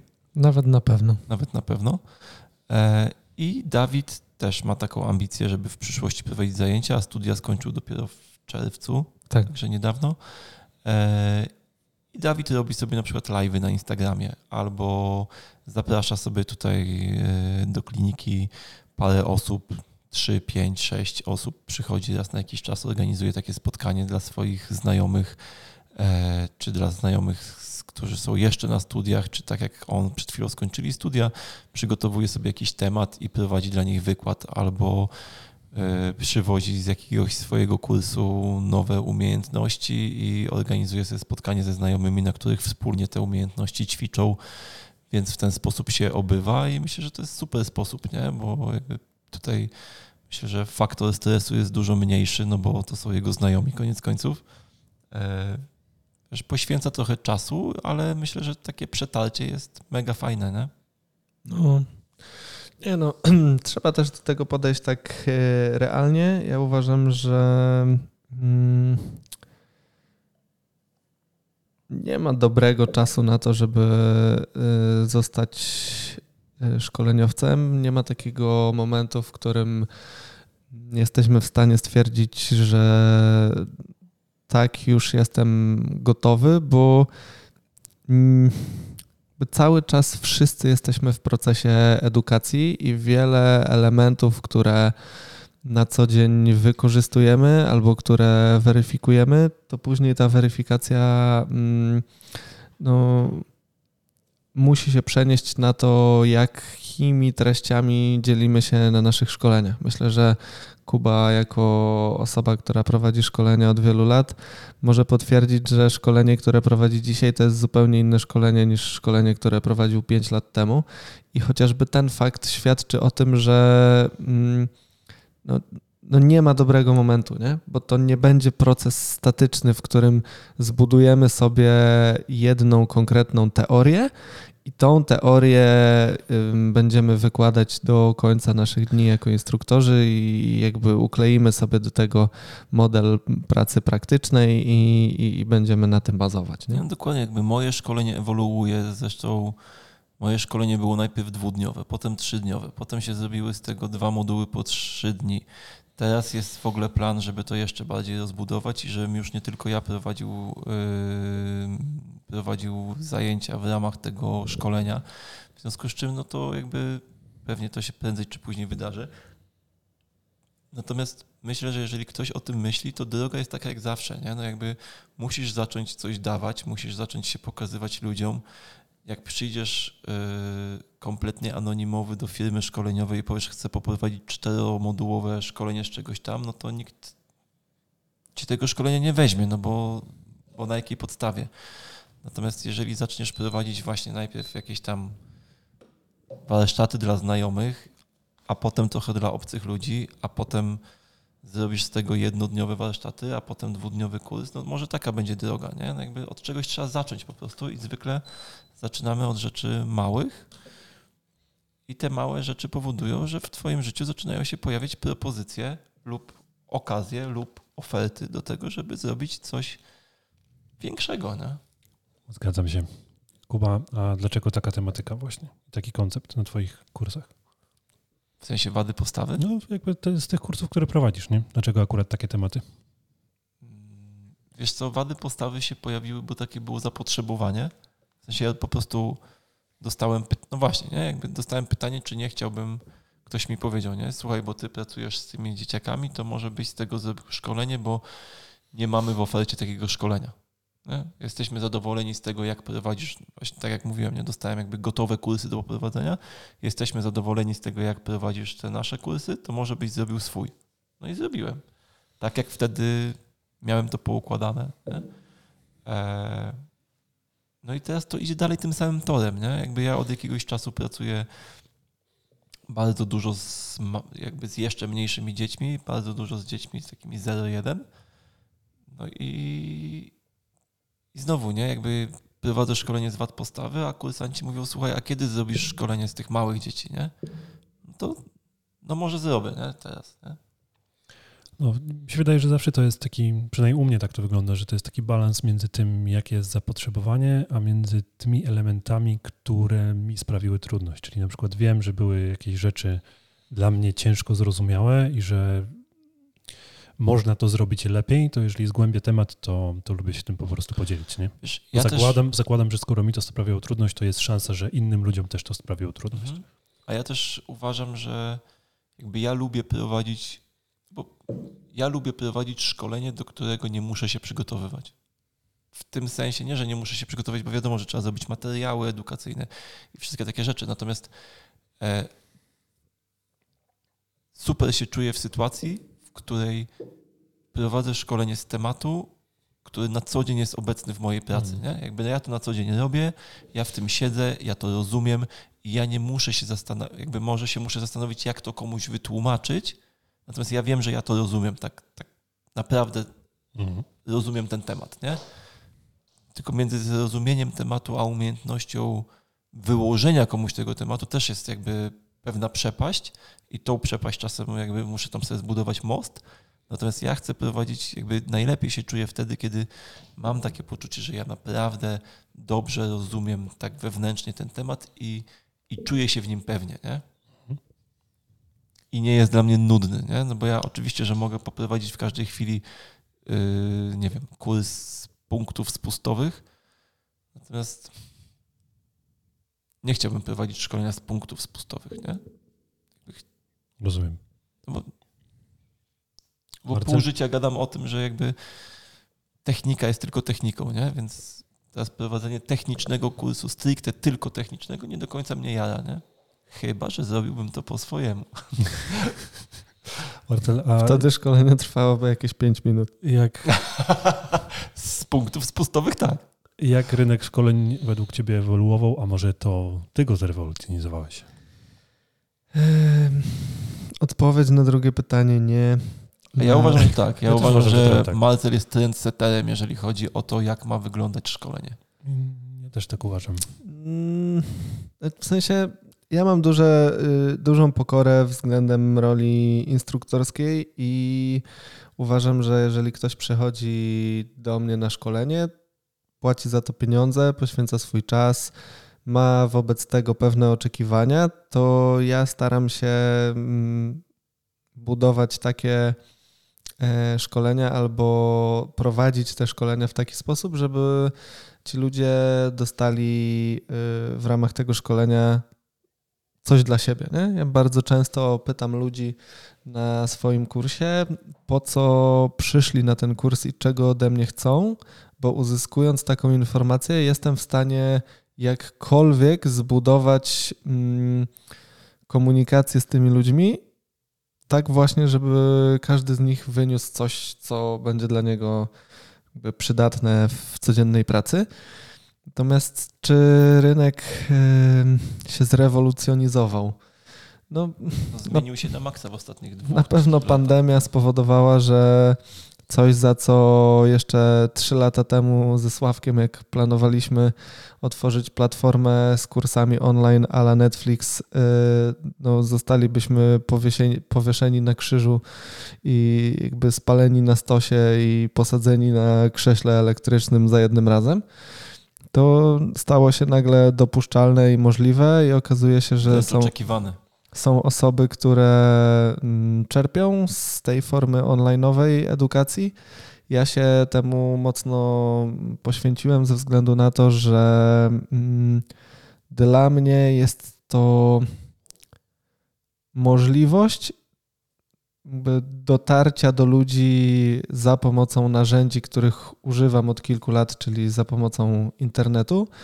I dla mnie jest to możliwość do tego, żeby budować pewną relację czy ścieżkę tej edukacji z kursantami. Mam trochę takie wrażenie, że czasami ta taka ten złoty standard szkoleniowy w postaci szkolenia stacjonarnego to jest taki mm, proces, w którym przyjeżdżasz na szkolenie od piątku do niedzieli zazwyczaj i edukacja się odbywa od piątku do niedzieli, a później jest po edukacji. Nie?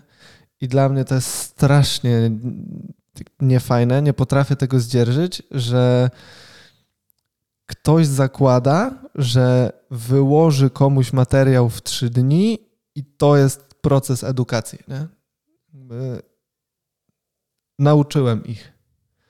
No, dla mnie to jest niepojęte i dlatego uważam, że łączenie tych elementów e, stacjonarnych spotkań, gdzie mamy możliwość doświadczania, gdzie mamy możliwość wymiany, gdzie mamy możliwość dyskusji, gdzie mamy możliwość po prostu zweryfikowania też wielu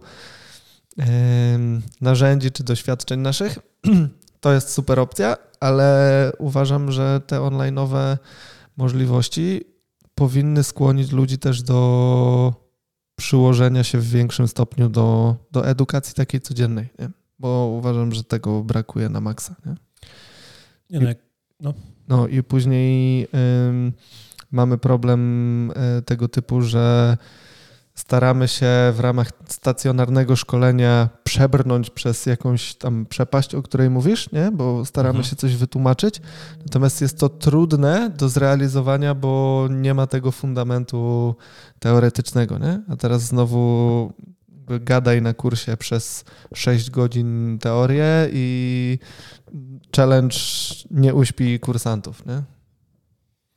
No to, są, to są jakby dwa różne narzędzia do, do przekazania wiedzy, nie? I jedno i drugie ma swoje wady i zalety tak naprawdę, jeśli Oczywiście. o to chodzi. Myślę, że... Mm, Uzupełniają się po prostu Dokładnie, na co dzień. dokładnie. Powinny się uzupełniać. Bo przede wszystkim internet to jest takie miejsce, gdzie można dotrzeć do, do wielu słuchaczy. No słuchajcie, nasz podcast dotarł do przynajmniej na samym Spotify do 3000 ludzi. No nie zrobilibyśmy kursu do 3000 ludzi. No nie. Chyba ty. Nikt nie wszedłby na kurs, na którym trzech typa w okularach i z brodą rozmawia o fizjoterapii i osteopatii. No nie? tak, no ale jest to pewnego rodzaju właśnie taki łącznik, gdzie, gdzie możemy trochę kontekstu nadać do, do tego, co robimy, powiedzmy, wiesz, na No kursach jasne, oczywiście, że tak tak. Oczywiście, że tak. Natomiast ta rewolucja w... uważam, że pójdzie jeszcze krok dalej i myślę, że wydarzy się to bardzo w bardzo niedalekiej przyszłości, czyli yy, pojawi się na rynku możliwość odbywania szkoleń w formie wirtualnej rzeczywistości. No już w wielu branżach to już funkcjonuje. Nie? No. I, I takie uważam, że na wygląda? początku będzie to raczej oparte o nagrane materiały, w- które będziesz mógł za pomocą gogli po prostu sobie obejrzeć i, i jakby przeanalizować. Natomiast no, kwestią czasu jest to, że szkolenia prowadzone na żywo będą nadawane przez wirtualną rzeczywistość. Tak myślisz? Tak. Ja myślę, że akurat z uwagi na ten nasz element, gdzie mamy ten taktylny element, czyli musimy Mhm. dotykać ludzi Mhm. I, i odbierać informacje w ten sposób, że, że nie, nie Ja się nie trochę tego właśnie boję, że y, czy, czy przypadkiem Ale chodzi mi o bardziej teoretyczne rzeczy, nie? A, no że, jeżeli uczysz oczywiście. się, że jeżeli uczysz się, nie wiem, anatomii z dwuwymiarowego podręcznika Bochenka oglądając jakiś rysunek, to będziesz się uczył jak, nie wiem, pan Darek Kowalski w prosektorium akurat yy, prowadzi sekcję i w ramach tej sekcji na żywo ty sobie możesz w trójwymiarze Rozumiem. obejrzeć, jak wygląda mięsień piersiowy mniejszy, który pan Darek właśnie odsłonił. Rozumiem, rozumiem. Myślałem, że mówisz bardziej o naszych takich fizjoterapeutycznych nie, stricte nie, no to, kursach. to wiadomo, no tego nie przeskoczymy, nie? Jakby trudno... Aczkolwiek to jest moja obawa, nie? że będą ludzie, którzy będą się jakby chcieli uczyć wyłącznie z poziomu online i VR i potem pójdą do pacjentów.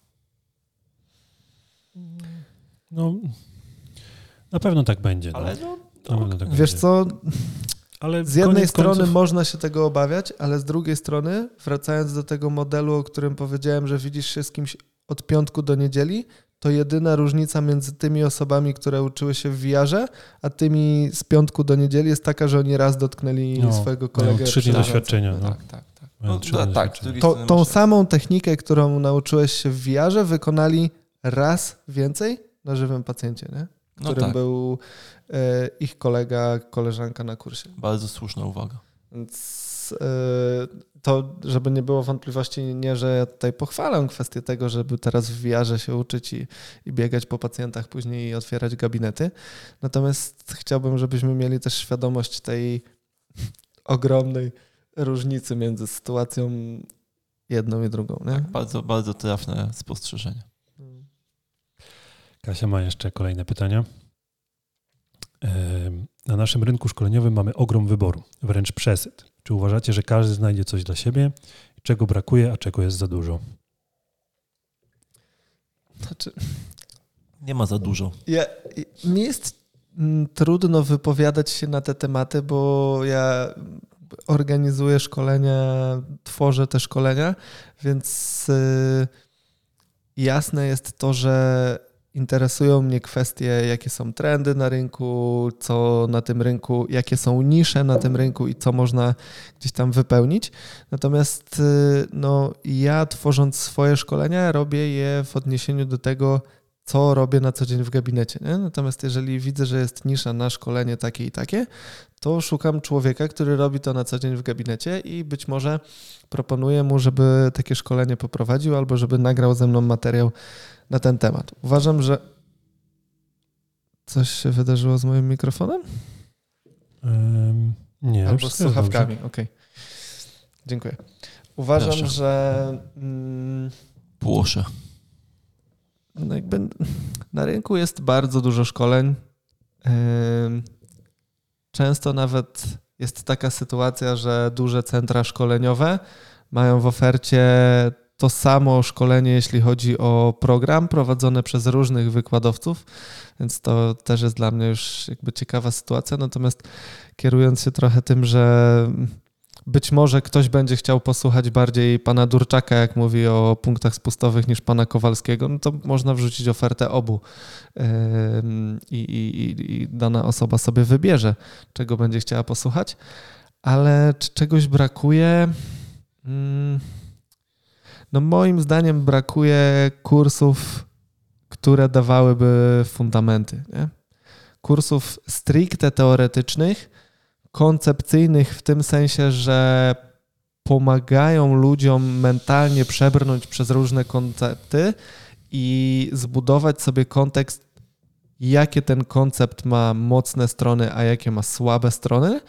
Bo jeżeli idziemy na szkolenie z danego konceptu, no to będzie na tym szkoleniu przedstawiany ten koncept w samych superlatywach zazwyczaj.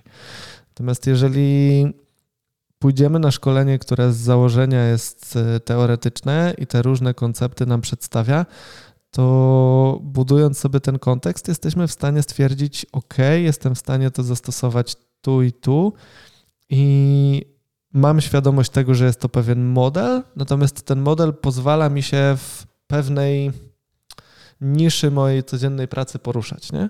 Więc uważam, że tego typu szkoleń e, bardzo mocno brakuje i uważam, że system jest chory w tym sensie, że my na przykład jako osteopaci mm, uczymy się tego na szkoleniach, nie wiem, z Jean-Paulem czy z Maxem, 5 lat po edukacji osteopatycznej i 5 lat po edukacji fizjoterapeutycznej, pomijając fakt, że oni by tamtej nie zaliczyli jako edukacji e, przystosowującej do, do kursu, który prowadzą. Nie? Natomiast To prawda. Natomiast kolejność jest totalnie odwrócona. myślę, że, że wynika to po prostu z takiej stricte rynkowej sytuacji niestety. No nie? nie, no oczywiście No biznesowej. tak, nie? każdy chce dostać techniki, żeby pójść do pacjentów. Dokładnie. I no, odpowiadając na pytanie, czego jest za dużo, to moim zdaniem autentycznie za dużo jest kursów po prostu z technik, takich stricte technik, gdzie, gdzie właściwie nie wiesz, co robisz, tylko odtwarzasz techniki. Natomiast trzeba przyznać, że no, to jest to, czego bardzo często oczekują słuchacze, nie?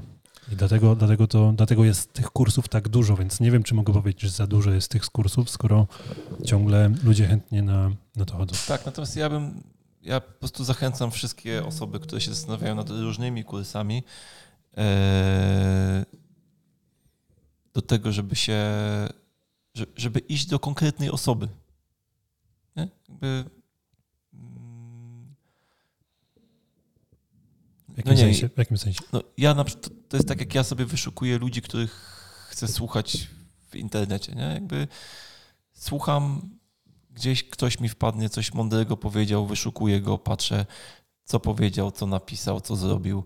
Jak mi się spodoba, to słucham go więcej, albo kupuję jego książkę i tak dalej, nie? No bo z czego jest pompka? Właśnie Marta ma jakiś No. żart, więc czekam. Nie, nie, nie, nie. Mów, mów. No i yy, wiesz, no bo to, trochę tak jak powiedziałeś z tymi punktami spustowymi, nie? Trzy osoby poprowadzą punkt, yy, kurs punktów spustowych i to będą trzy różne kursy, nie? Więc ja bym poszedł do tego, jakby o kimś, jakby kto mnie czymś zainteresował wcześniej, nie? Jeżeli uważam, że jego sposób postrzegania problemów pacjenta jest interesujący, no to ja chcę się uczyć tych punktów spustowych od niego, a nie od kogoś, kto czyje jakby postrzeganie do mnie nie przemawia. No Rozumiem, rozumiem. No, A ty co? No mów, to No, wyglądało co, na co się- śmieszne. Co tam się Nie, nie, wydarzyło? nie. Po prostu zastanawiam się, czy w kolejnym i kolejnych odcinkach powinniśmy Kubie dać coś do ręki mniej więcej tej szerokości, żeby nie łapał cały czas za mikrofon.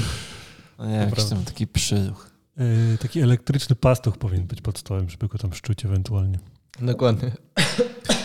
Em, dobrze. Nie uwierzycie, ale przebrnęliśmy przez ten kącik e, Ekstra. społecznościowy. Niech no zerknę w moją rozpiskę, gdzie nas słuchać już dzisiaj powiedzieliśmy. Em, no i do, docieramy do naszych antynobli. Dawaj. Ej, a możemy zrobić krótką przerwę? W 2006 roku, to znaczy w 2006 roku została przyznana ta nagroda w dziedzinie żywienia. Ciekawe. I tę nagrodę otrzymał, e, moment, zgubiłem, o, Wasmia al-Houti z Uniwersytetu z Kuwejtu oraz e, Fatan al-Musalam z, e, też z, z Kuwait Environment Public Authority. I wykazali oni, że żuczki gnojarze to są bardzo, są bardzo wybredne w tym, co jedzą. Nie, nie, nie zgadlibyście. Myślelibyście, że dla takiego żuczka gnojarza każdy gnój jest dobry, ale okazuje się, że nie. I ci panowie zrobili taki eksperyment, że pobrali e, gnój od różnych zwierząt i sprawdzali, jak często te dane żuczki będą, jak chętnie będą zjadały dane, e, dane, dane odchody. I już sobie tu wypisałem, jakie to były zwierzęta, bo moja pamięć o tej rybki jest niebo mocno tutaj. A i swoją drogą, czy wiecie, że dorosłe e, osobniki piją ten płynny element z, z tych odchodów? Serum. Z seru, tak.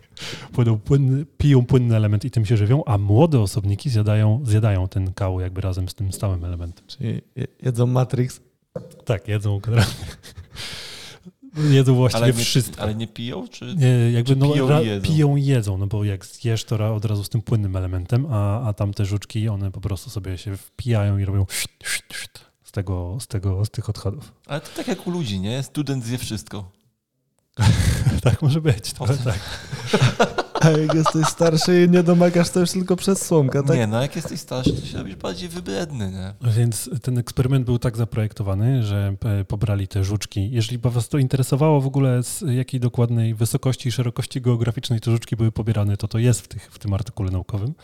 Natomiast pobrali te żu- żuczki z danej, z danej farmy gdzieś tam w, wokół Kuwejtu i potem e, zbierali świeże odchody z różnych zwierząt, mianowicie konia, owcy, wielbłąda, lisa oraz psa. Takie pięć różnych. To był list Ja myślę, że wielbłąd pustynny? wygrał. E, nie wiem, bo to był lis z zoo, A, więc nie wiem, jaki to był lis dokładnie. E, myślisz, że wielbłąd wygrał? No. Mm, ciekawe, zaraz was zapytam. Ale e, mówię wam, jak to było skonstruowane badanie. Były dwie chyba grupy tych, jeśli dobrze pamiętam, dwie grupy tych żuczków gnojarzy. E, po 10 chyba w każdej grupie. Była klatka e, wielkości 100 cm na 50 cm. to duże. Duża klatka, jak na 10 żuczków gnojarzy, prawda? Do połowy było wypełnione piaskiem, bo one żyją w piasku i tam sobie toczą te kulki swoje, a do połowy było wypełnione tam powietrzem. No i na powierzchni wystawiane były te różne dziwne próbki odchodów. I żeby rozpoznać, jak często dany żuczek podchodzi do, do danego e, odchodu, to zawiązali im na tylnej nóżce kolorowe niteczki, żeby byli w stanie rozpoznawać te żuczki. Więc to mi się akurat strasznie podoba. E, No i oceniali oczywiście, e, jak po prostu często podchodzą, ile z tej masy ubywa i, i na tej podstawie oceniali, które, które odchody podobają się żuczkom bardziej. w opór prościej po prostu zrobić mu kreskę na pancerzu jakimś flamastrem? E, Nie wiem, nie wiem, jak dobra to jest powierzchnia do pisania flamastrem na żuczku. Albo markerem. zrobić 10 oddzielnych klatek, w których byłyby te same... No ale, Może nie ale mieli tyle wiesz, miejsca, wiesz, a, bo to duże klatki. A ja też. Ja też nie wiem, czy to nie są jakieś, wiesz, społeczne zwierzęta. No jasne, może, jasne. Może nie chcieli zaburzać im środowiska, nie wiem. No ale Dobrze. tak zrobili, no i patrzyli, czy, czy jakby, czy sobie toczą te, te kuleczki, czy sobie je rwą na części, różne tam dziwne rzeczy. E, No i jak myślicie, które z tych odchodów, tylko, aha, tylko było tak, że te roślinożerne odchody były wystawiane w kupie, czyli trzy różne, czyli koń, owca i w kupie. Teraz to zauważyłem. Koń, owca i wielbłąd, jakby trzy osobne kubki były i potem były osobne kubki nie w tym samym czasie e, z odchodami lisa i psa, więc mamy jakby porównanie e, wewnątrz grupy roślinożernej i wewnątrz grupy mięsożernej. Na pewno wzięły roślinożerne. No nie, no właśnie, słuchaj, bo, bo były roślinożerne tylko do wyboru, a, A. potem tylko z y, mięsożernych. O tym też To potem podyskutujemy. To ja, Po badaniu ja też to ja roś, roślinożerne em, stawiam na wielbłąda, a mięsożerne na psa. To nie, to ja na lisa. Okej, a y, też wstawiasz na wielbłąda w tak. roślinożernych? No więc moi drodzy, y, no ten gnój wielbłąda był najmniej chętnie, Najmniej. najmniej chętnie z uwagi na to, znaczy taka była mm, potem teoria do tego dopisana, że jest suchy dość ten stolec. Myślałem, że taka będzie teoria, Mhm. ale ciekawe, czy ona jest sprawdzalna. No, e, z uwagi na to, że one piją przede wszystkim ponoć, te, te duże żuczki, to... to Może to wielbłąd, od którego pobrali, miał akurat zatwardzenie i tam Albo każdym razie niedopity. Jednak była, kolejność była taka, że najlepszy jest koń, odchody konia, potem odchody owcy, na koniec odchody wielbłąda, a w tej drugiej grupie to lepsze były, co obstawialiście? ja psa. Ja lisa. Lepsze były odchody psa, a dopiero potem lisa. Nic nie mogli się trafić. I teraz tak sobie myślę, że te, też bym obstawiał, tak jak oni wyciągnęli wniosek, że to może mieć coś wspólnego z wodą, bo też sprawdzali jakby ile, ja- ile tej wody jest w tym, w, tym, w tym danym stolcu i rzeczywiście tak jest u tych e, roślinożernych, ale u mięsożernych jest odwrotnie. Mięsożernych e, więcej wody ma, e, mają odchody lisa niż odchody psa. Ale Okej. ja stawiam taką tezę, że psy najczęściej, jako że to, są, że to był domowy pies, on jest zdecydowanie lepiej karmiony niż taki, chociaż lis był w zoo. Chociaż lis był w zoo. Hmm, to nie Jaki mam teorii. sobie gość mindfuck zrobił właśnie. Nie moja teoria padła.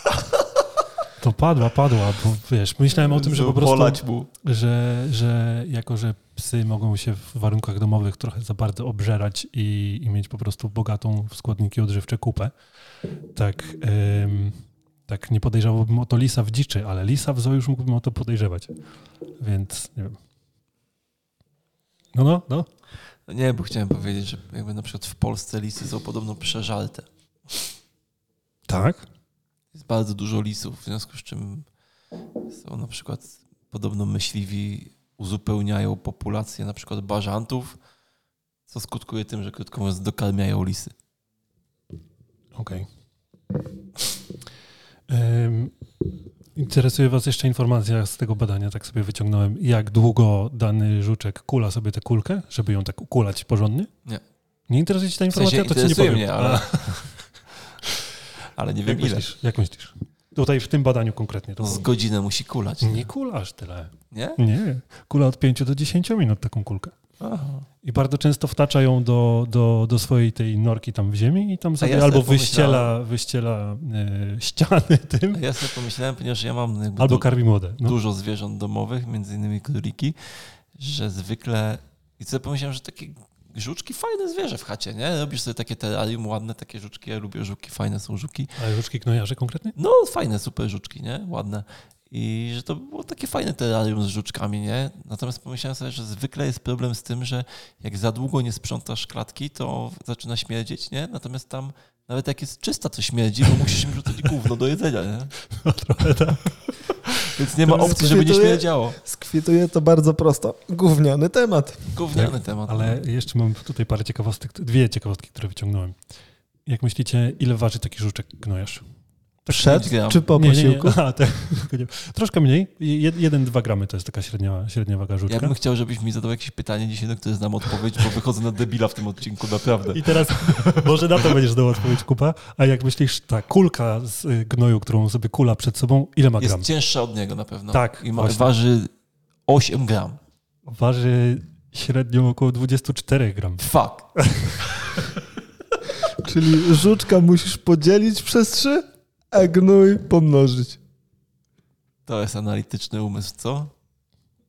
Okej, ale teraz sobie wyobraź, że taki dwugramowy żuczek musi pchać przed sobą 24-gramową kupę gówna. I teraz sobie ty wyobraź, ile ważysz, Kuba? Myślę, że jakieś 103 kilo. 103 kilo. No to trzeba by to przemnożyć przez ile? To był 12 dwugramowy? razy. 12 razy. Czyli No musiałbym w 1000 opór tonę dużo 200. pchać, nie? tonę 200, kulkę gówna musiałbyś Co toczyć przed sobą. Przypomina mi, że kiedyś słuchałem, w sensie gdzieś słyszałem fragment wywiadu z Pudzianem. Mhm. I on mówił- toczył taką kulkę. Nie, nie toczył kulki, ale powiedział, że ma na podjeździe pod chatą taką ciężarówkę, którą sobie ciąga po tym podjeździe w tą i z powrotem w ramach treningu. Mhm. Se chłop kupił ciężarówkę, żeby ją ciągać po podjeździe. Rozumiesz? Super. Taki ludzie mają różne fany takie, nie? Swoje. No dobra, to tyle chyba, co wniosków możemy wyciągnąć. W każdym razie żuczki gnojarze są dość wybredne, jeśli chodzi o jedzenie. A, jeszcze jedna rzecz, którą chciałem właśnie podać. Szkoda, ale, że... Ale to przepraszam cię, bo twój jakby, ja w ogóle uważam, że wniosek, jakby wniosek z tego badania nie jest do końca uprawniony. Dlatego, że oni nie zweryfikowali, czy one są wybredne, tylko zweryfikowali, prawda. który pokarm wolą To jeść. prawda, to prawda, to prawda. Zgadzam się. Tak? Zga- To No prawda. No ale są chodzi, wybredne, to by się okazało, wiesz, jakby, jakby czegoś nie jadły. no właśnie. O to ci chodzi. Tak, to prawda. Ale chodzi przynajmniej o to, że y, wybierają jakby gówno, które będą jeść, a nie, że jest to przypadkowe gówno. Ale jeszcze a propos tego. y, Bardzo żałuję, że nie wrzucili tutaj porównania tych roślinożernych do No mięsożernych, właśnie. Bo podejrzewam, że wtedy tych mięsożernych by praktycznie nie, nie, nie tykały, a tykałyby głównie roślinożerne, z uwagi na to, że są zdecydowanie bardziej bogate w składniki odżywcze te odchody. Jako, że większość, że wszystkie ssaki, a może nawet większość zwierząt, e, nie ma enzymów do trawienia mm, Celulozy. celulozy i no, komórek roślinnych, więc jedyne co to robi to są bakterie, które są w większości w jelicie, więc dla, dlatego na przykład króliczki, e, króliczki albo zające, już teraz nie pamiętam, e, jak zjedzą trawkę, to potem wydalą odchody, to potem jeszcze zjadają te odchody, żeby te w końcu coś wchłonąć, bo to No ale to też zależy od tego, jak trawią żuki gnojarze, no bo może łatwiej jest im odzyskać te resztki pokarmowe, które są w, z mięsożernej tam kupy. nie ma resztek pokarmowych, to jest to. Tam jest, tam jest praktycznie, wiesz, nie ma, nie ma składników odżywczych już, nie? Tak bym obstawiał. Okej, jakby możesz zrobić na temat badania. Zachęcam. Czy my możemy wrócić już do rzeczywistości i przestać się zastanawiać, czy żuczki, gnojarze lepiej trawią celulozę, czy nie? Tak, wracamy do rzeczywistości. Tak. Wracamy do Uf. rzeczywistości, przechodząc do kącika gabinetowego. I nie ten dżigiel puściłem.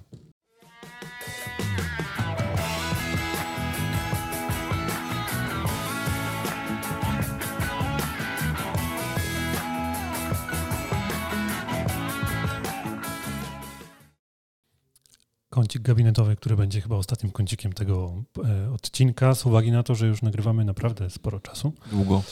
Em, słuchajcie, mam e, dwój, takich przykład dwójki dzieci z gabinetu. Jeden z nie mojego gabinetu dzieciak, a drugi z mojego gabinetu. Zacznę od tego z nie mojego gabinetu, bo to jest coś, co słyszałem po raz pierwszy. Come on. Em, dzieciaczek 13-miesięczny, 13-miesięczny chyba. Kubie już wspominałem przed, przed rozpoczęciem. Się bałem, że 13-letni to byłby hit. Nie, 13-miesięczny, który nauczył się chodzić, ale chodzi na kolanach. I e, jakby, jak, bo, to była moja Natalka miała tego, tego dzieciaczka w gabinecie i konsultowała ze mną no, jakiś pomysł na to, co by to z tym zrobić i moja odpowiedź była, nie mam bladego pojęcia, bo pierwszy raz słyszę, żeby ktoś się, nau- jakby dziecko nauczyło się chodzić na kolanach. W sensie ja chodziłem trochę na kolanach, jak byłem dzieckiem. W na sensie to, umiałem chodzić na stopach i jakby jak potrzebowałem się w ramach zabawy przemieścić gdzieś szybko, byłem już No. trochę starszym dzieckiem. Zdarzało mi się nie raczkować, tylko chodzić na kolanach. No ale ten młody ponoć jakby jak z wyboru robi wszystko, to Na popina kolanach. wszędzie na kolanach. Wszędzie Okej. na kolanach No, popina. Będzie Także- dużych butów potrzebował. Ale tak. Ale jakby wracając już do, do, do terapii ewentualnie tego dziecka, macie jakikolwiek pomysł, co poszło nie tak? Nie. Nie też nie. Znaczy wiesz co, jakby to są takie... Ja uważam, że to są takie dziecięce Ale myślę, że w takich kozaczkach chodził po... Ja po prostu wyobraziłem sobie 13-miesięczne dziecko z butem rozmiaru 70. No, no, no. E, wiesz co, ym, jestem przekonany, że on z tego wyrośnie, to po pierwsze, no bo nie będzie wiecznie chodził na tych kolanach. Natomiast oczywiście, że można szukać, nie? Masz integrację sensoryczną, masz odruchy przetrwałe, chociaż w sumie za mało jeszcze na badanie odruchów przetrwałych, bo to zwykle po czwartym roku życia badają. Natomiast no, masz choćby integrację sensoryczną, no jakby no, można szukać, nie? Natomiast ja generalnie tak z punktu widzenia też rodzica, e, ja mam takie dość liberalne podejście, nie? Ja uważam, że jeśli coś nie jest realnym problemem, w tym sensie, że dziecko umie chodzić normalnie, ale wybiera chodzenie na kolanach, to mnie jako rodzica by to jakoś super nie martwiło, nie? W sensie, gdybym się przekonał, że, Czy wiesz co, że jakby, może, jakby, jakby to trwało trzy miesiące, to by mnie to trochę pewnie zaczęło martwić, nie? a mnie chyba niekoniecznie. Myślisz, że nie? Ja jakby sobie daję zwykle dużo czasu z takimi rzeczami, bo z, wiesz, z mojego doświadczenia, ja rozumiem, szczególnie jeżeli to jest pierwsze dziecko, natomiast jakby ja już z, punktu widzenia pewnego doświadczenia uważam, że yy, na wszystko przychodzi czas.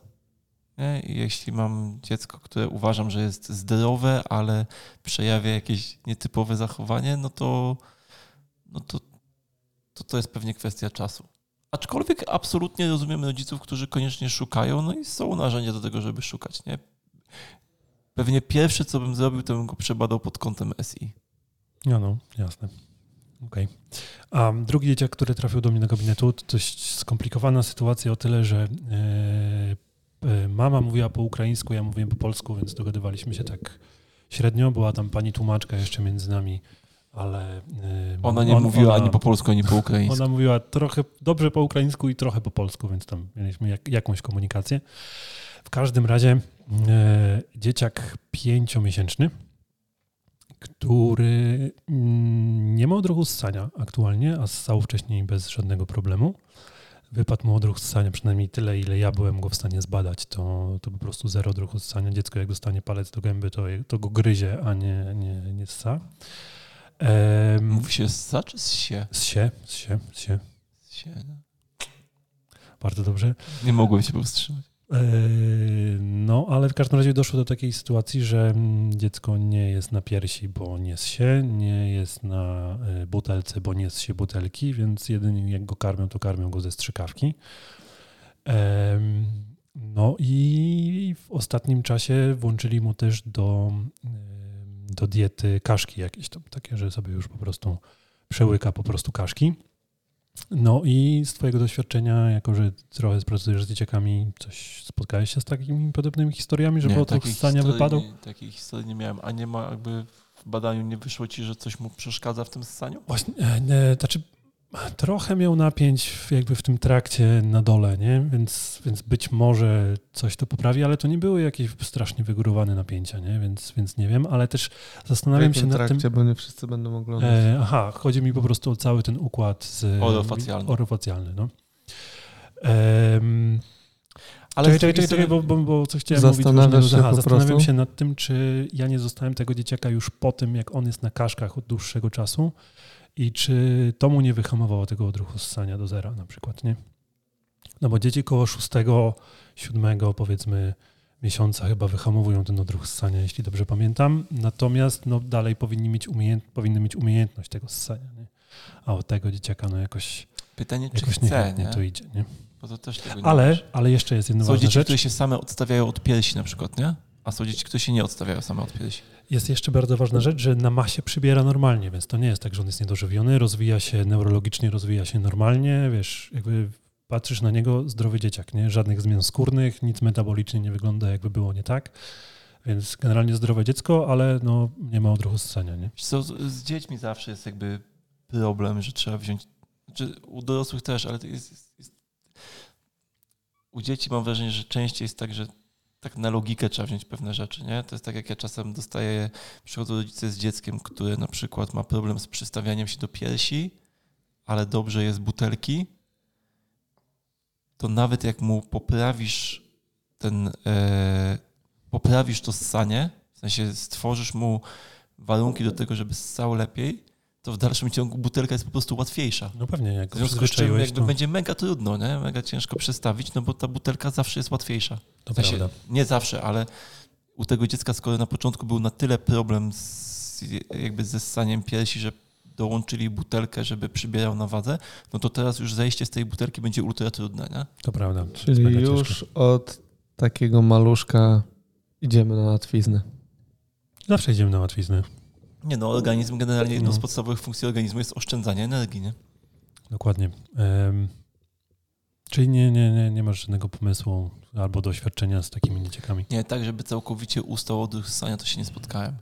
Natomiast Tylko znowu, nie, jakby oczywiście, że możemy się nad tym problemem spuszczać do końca świata, natomiast y, ja jestem, wiesz, jakby tak jak mówię, mam podejście liberalne po pierwsze, a po drugie bardzo praktyczne.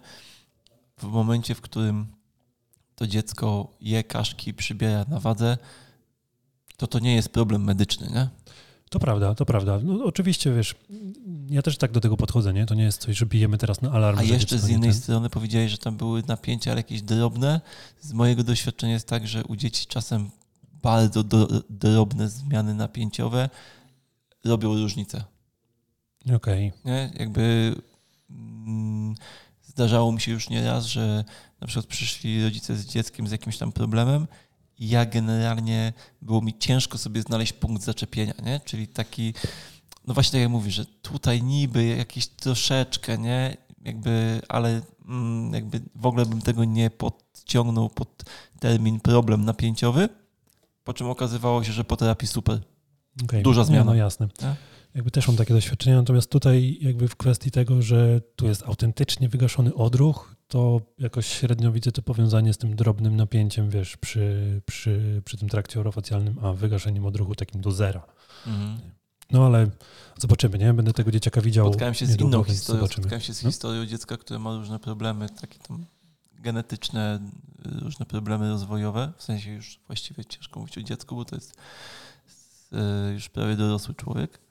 Natomiast ta, tej dziewczynie y, niestety terapeuci tak intensywnie w wieku dziecięcym masowali y, buzię, że jej y, wygasili odruch wymiotny U, odczulili po prostu, nie? Jakby tam ktoś się tak zapadł myślisz? i... Czy na tyle są zmiany neurologiczne miała, że nie, że, że Nie, że bo miała tej- go. Miała go i zrobił się problem w którymś momencie, nie? Że się krztusi, nie? Jakby ma problem z odkrztuszaniem, Okej. bo...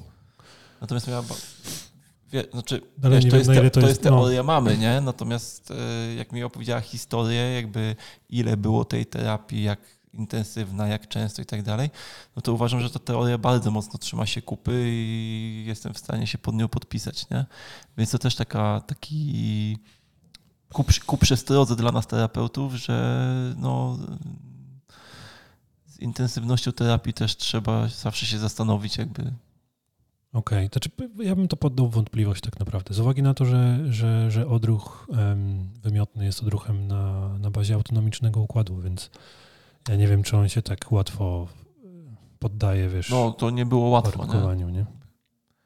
No ale, No, ale no, okej. ja- no znaczy, rozumiem, rozumiem, Dla, co do chodzi. mnie to przemawiało. Mhm. Nie? Ja w sumie jak wysłuchałem historii, to stwierdziłem, że e, wiesz, ja jestem e, daleki od tego, żeby jak mi ktoś przedstawia teorię, że coś tam się stało w wyniku czegoś, to zawsze się zastanawiam nad innymi, wiesz, czy to Opcjami, aby na no. pewno nie, ale tutaj mocno myślę, że jest bardzo duże prawdopodobieństwo, że to się odbyło na tej drodze takiego odczulenia, nie? Mhm, mhm. No dobra, to co, kończymy ostatni odcinek Fizjopaszy na podsłuchu. Dokładnie. Bardzo było nam miło, ale nie żegnamy się z wami na zawsze. Mamy nadzieję, że wielu z was przepisze się do osteopatów na podsłuchu, jeśli w ogóle będziecie musieli się przepisywać, bo tego jeszcze nie wiemy. Tak, e, myślę, że forma, nie wiem, czy zmieni się forma, pewnie w niewielkim stopniu, jeśli w ogóle. Może jingle zmienimy, żeby coś... Tak, logo się pewnie jakieś nasze zmieni, grafika na na, pewno. Na tych wszystkich kanałach, no i zmieni się to, że będziemy nagrywać jeden odcinek w miesiącu. Tak. Może wrzucimy w logo żuka gnojarza. Kurczę, jako super symbol siły. Ale z kulką czy bez? Z Z kulką. kulką. Z kulką, z kulką. Okej. Żuczek I gnojesz. wiesz, taka metafora, że kulamy wiedzę, wiesz, która jest większa od nas. Mm, nieźle, nieźle. Ej, ale swoją drogą y, dzieciaki mają coś takiego, że lubią dinozaury i żuczki gnojarze, nie? Że inne owady jakoś niekoniecznie, ale żuczki gnojarze są takie intrygujące dla dzieci. Nie, nie macie Znaczy, Dareckiego powiedział czasem o swoich naprawdę. doświadczeniach. No. No ale... y, Nie, no lowe, tak. Znaczy nie, ale tak. Okej, no to trudno. Dinozaury jak najbardziej z żukami gnojarzami. Nie, no to zapytaj, zapytaj, eksperyment. Zapytaj swoich dzieci, co wiedzą o żuczkach gnojarzach, a zapytaj, co wiedzą o, nie wiem, pszczółkach. O nie, o pszczółkach będą wiedzieć więcej. Znowu obaliłem swoją teorię. Wiecie, że dzisiaj prawdopodobnie ubiłem młodego szerszenia? No teraz już wiemy. O, w łazience, w chacie W łazience, ładnie, dobrze. miałem. Dzięki, że się podzieliłeś tym doświadczeniem. I tym, tą straszną informacją będziemy zakończyć ten. Tak, je- jeśli ktoś zastanawiał się, czy Jakub Durczak jest mordercą, tak, jest. No nie, no stary, wiesz, małe dziecko w szerszeń, łazience, no a tu wiadomo. wiesz, takie bydle ci lata, to, jest strach, nie? Ten oczywiście nie chciał wyjść, bo... A, dobra. Dobra, Nie będziemy się ten Do rozwodzić. usłyszenia w kolejnym odcinku. tak, który będzie za około miesiąc. Dokładnie. Czyli widzi, słyszymy się w maju. Mega fajnie było nagrać kol- Tak. kolejny Tak, odcinek, fajnie. ostatni odcinek. Wesołych świąt. Tak, o, wesołych świąt. Po Będzie świętach. Poniedziałek wielkanocny. I ym, wychodzi, słuchajcie, ten odcinek w moje urodziny 32. O, proszę. A jeszcze niedawno było Wszystkiego 30. najlepszego, Darek, jakbym zapomniał w poniedziałek. Proszę No, bardzo. najlepszego dałeś. Dziękuję. Już mamy to z. Dobra, trzymajcie się Pa. wszyscy, pa. Pa.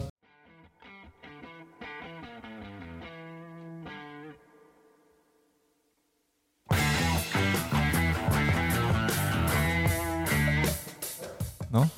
Byłem ostatnio u teściowej. I teściowa ma taki zwyczaj, że zabiera Natalkę na zakupy. E, do lokalnego marketu, który tam się znaczy do lokalnego centrum handlowego, które się nazywa chyba Corso. Mhm.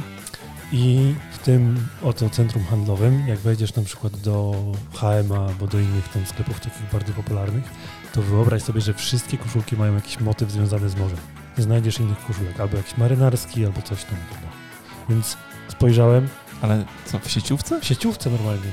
I teraz nie chodzę po takich sieciówkach normalnie i nie mam bladego pojęcia, czy też są takie motywy marynarskie, bo przyszła wiosna, czy właśnie widzisz, najmniej marynarski motyw był z... y, To, Ale te Zobaczcie. wiesz, są głębokie, nie? myślę, że to akurat widać.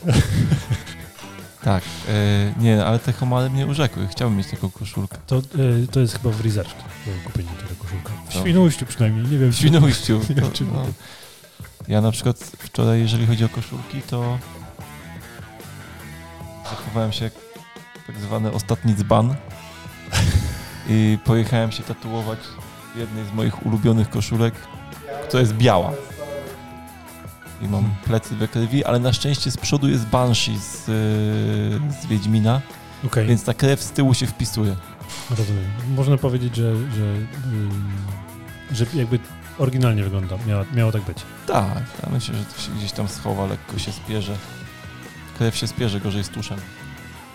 Mhm. Ale tak. Na pewno znajdziesz na jakimś forum wiesz, perfekcyjną palinową, jak sprać tusz z koszulki. Tak, bo bardzo często wchodzę na te fora. Tak myślę właśnie.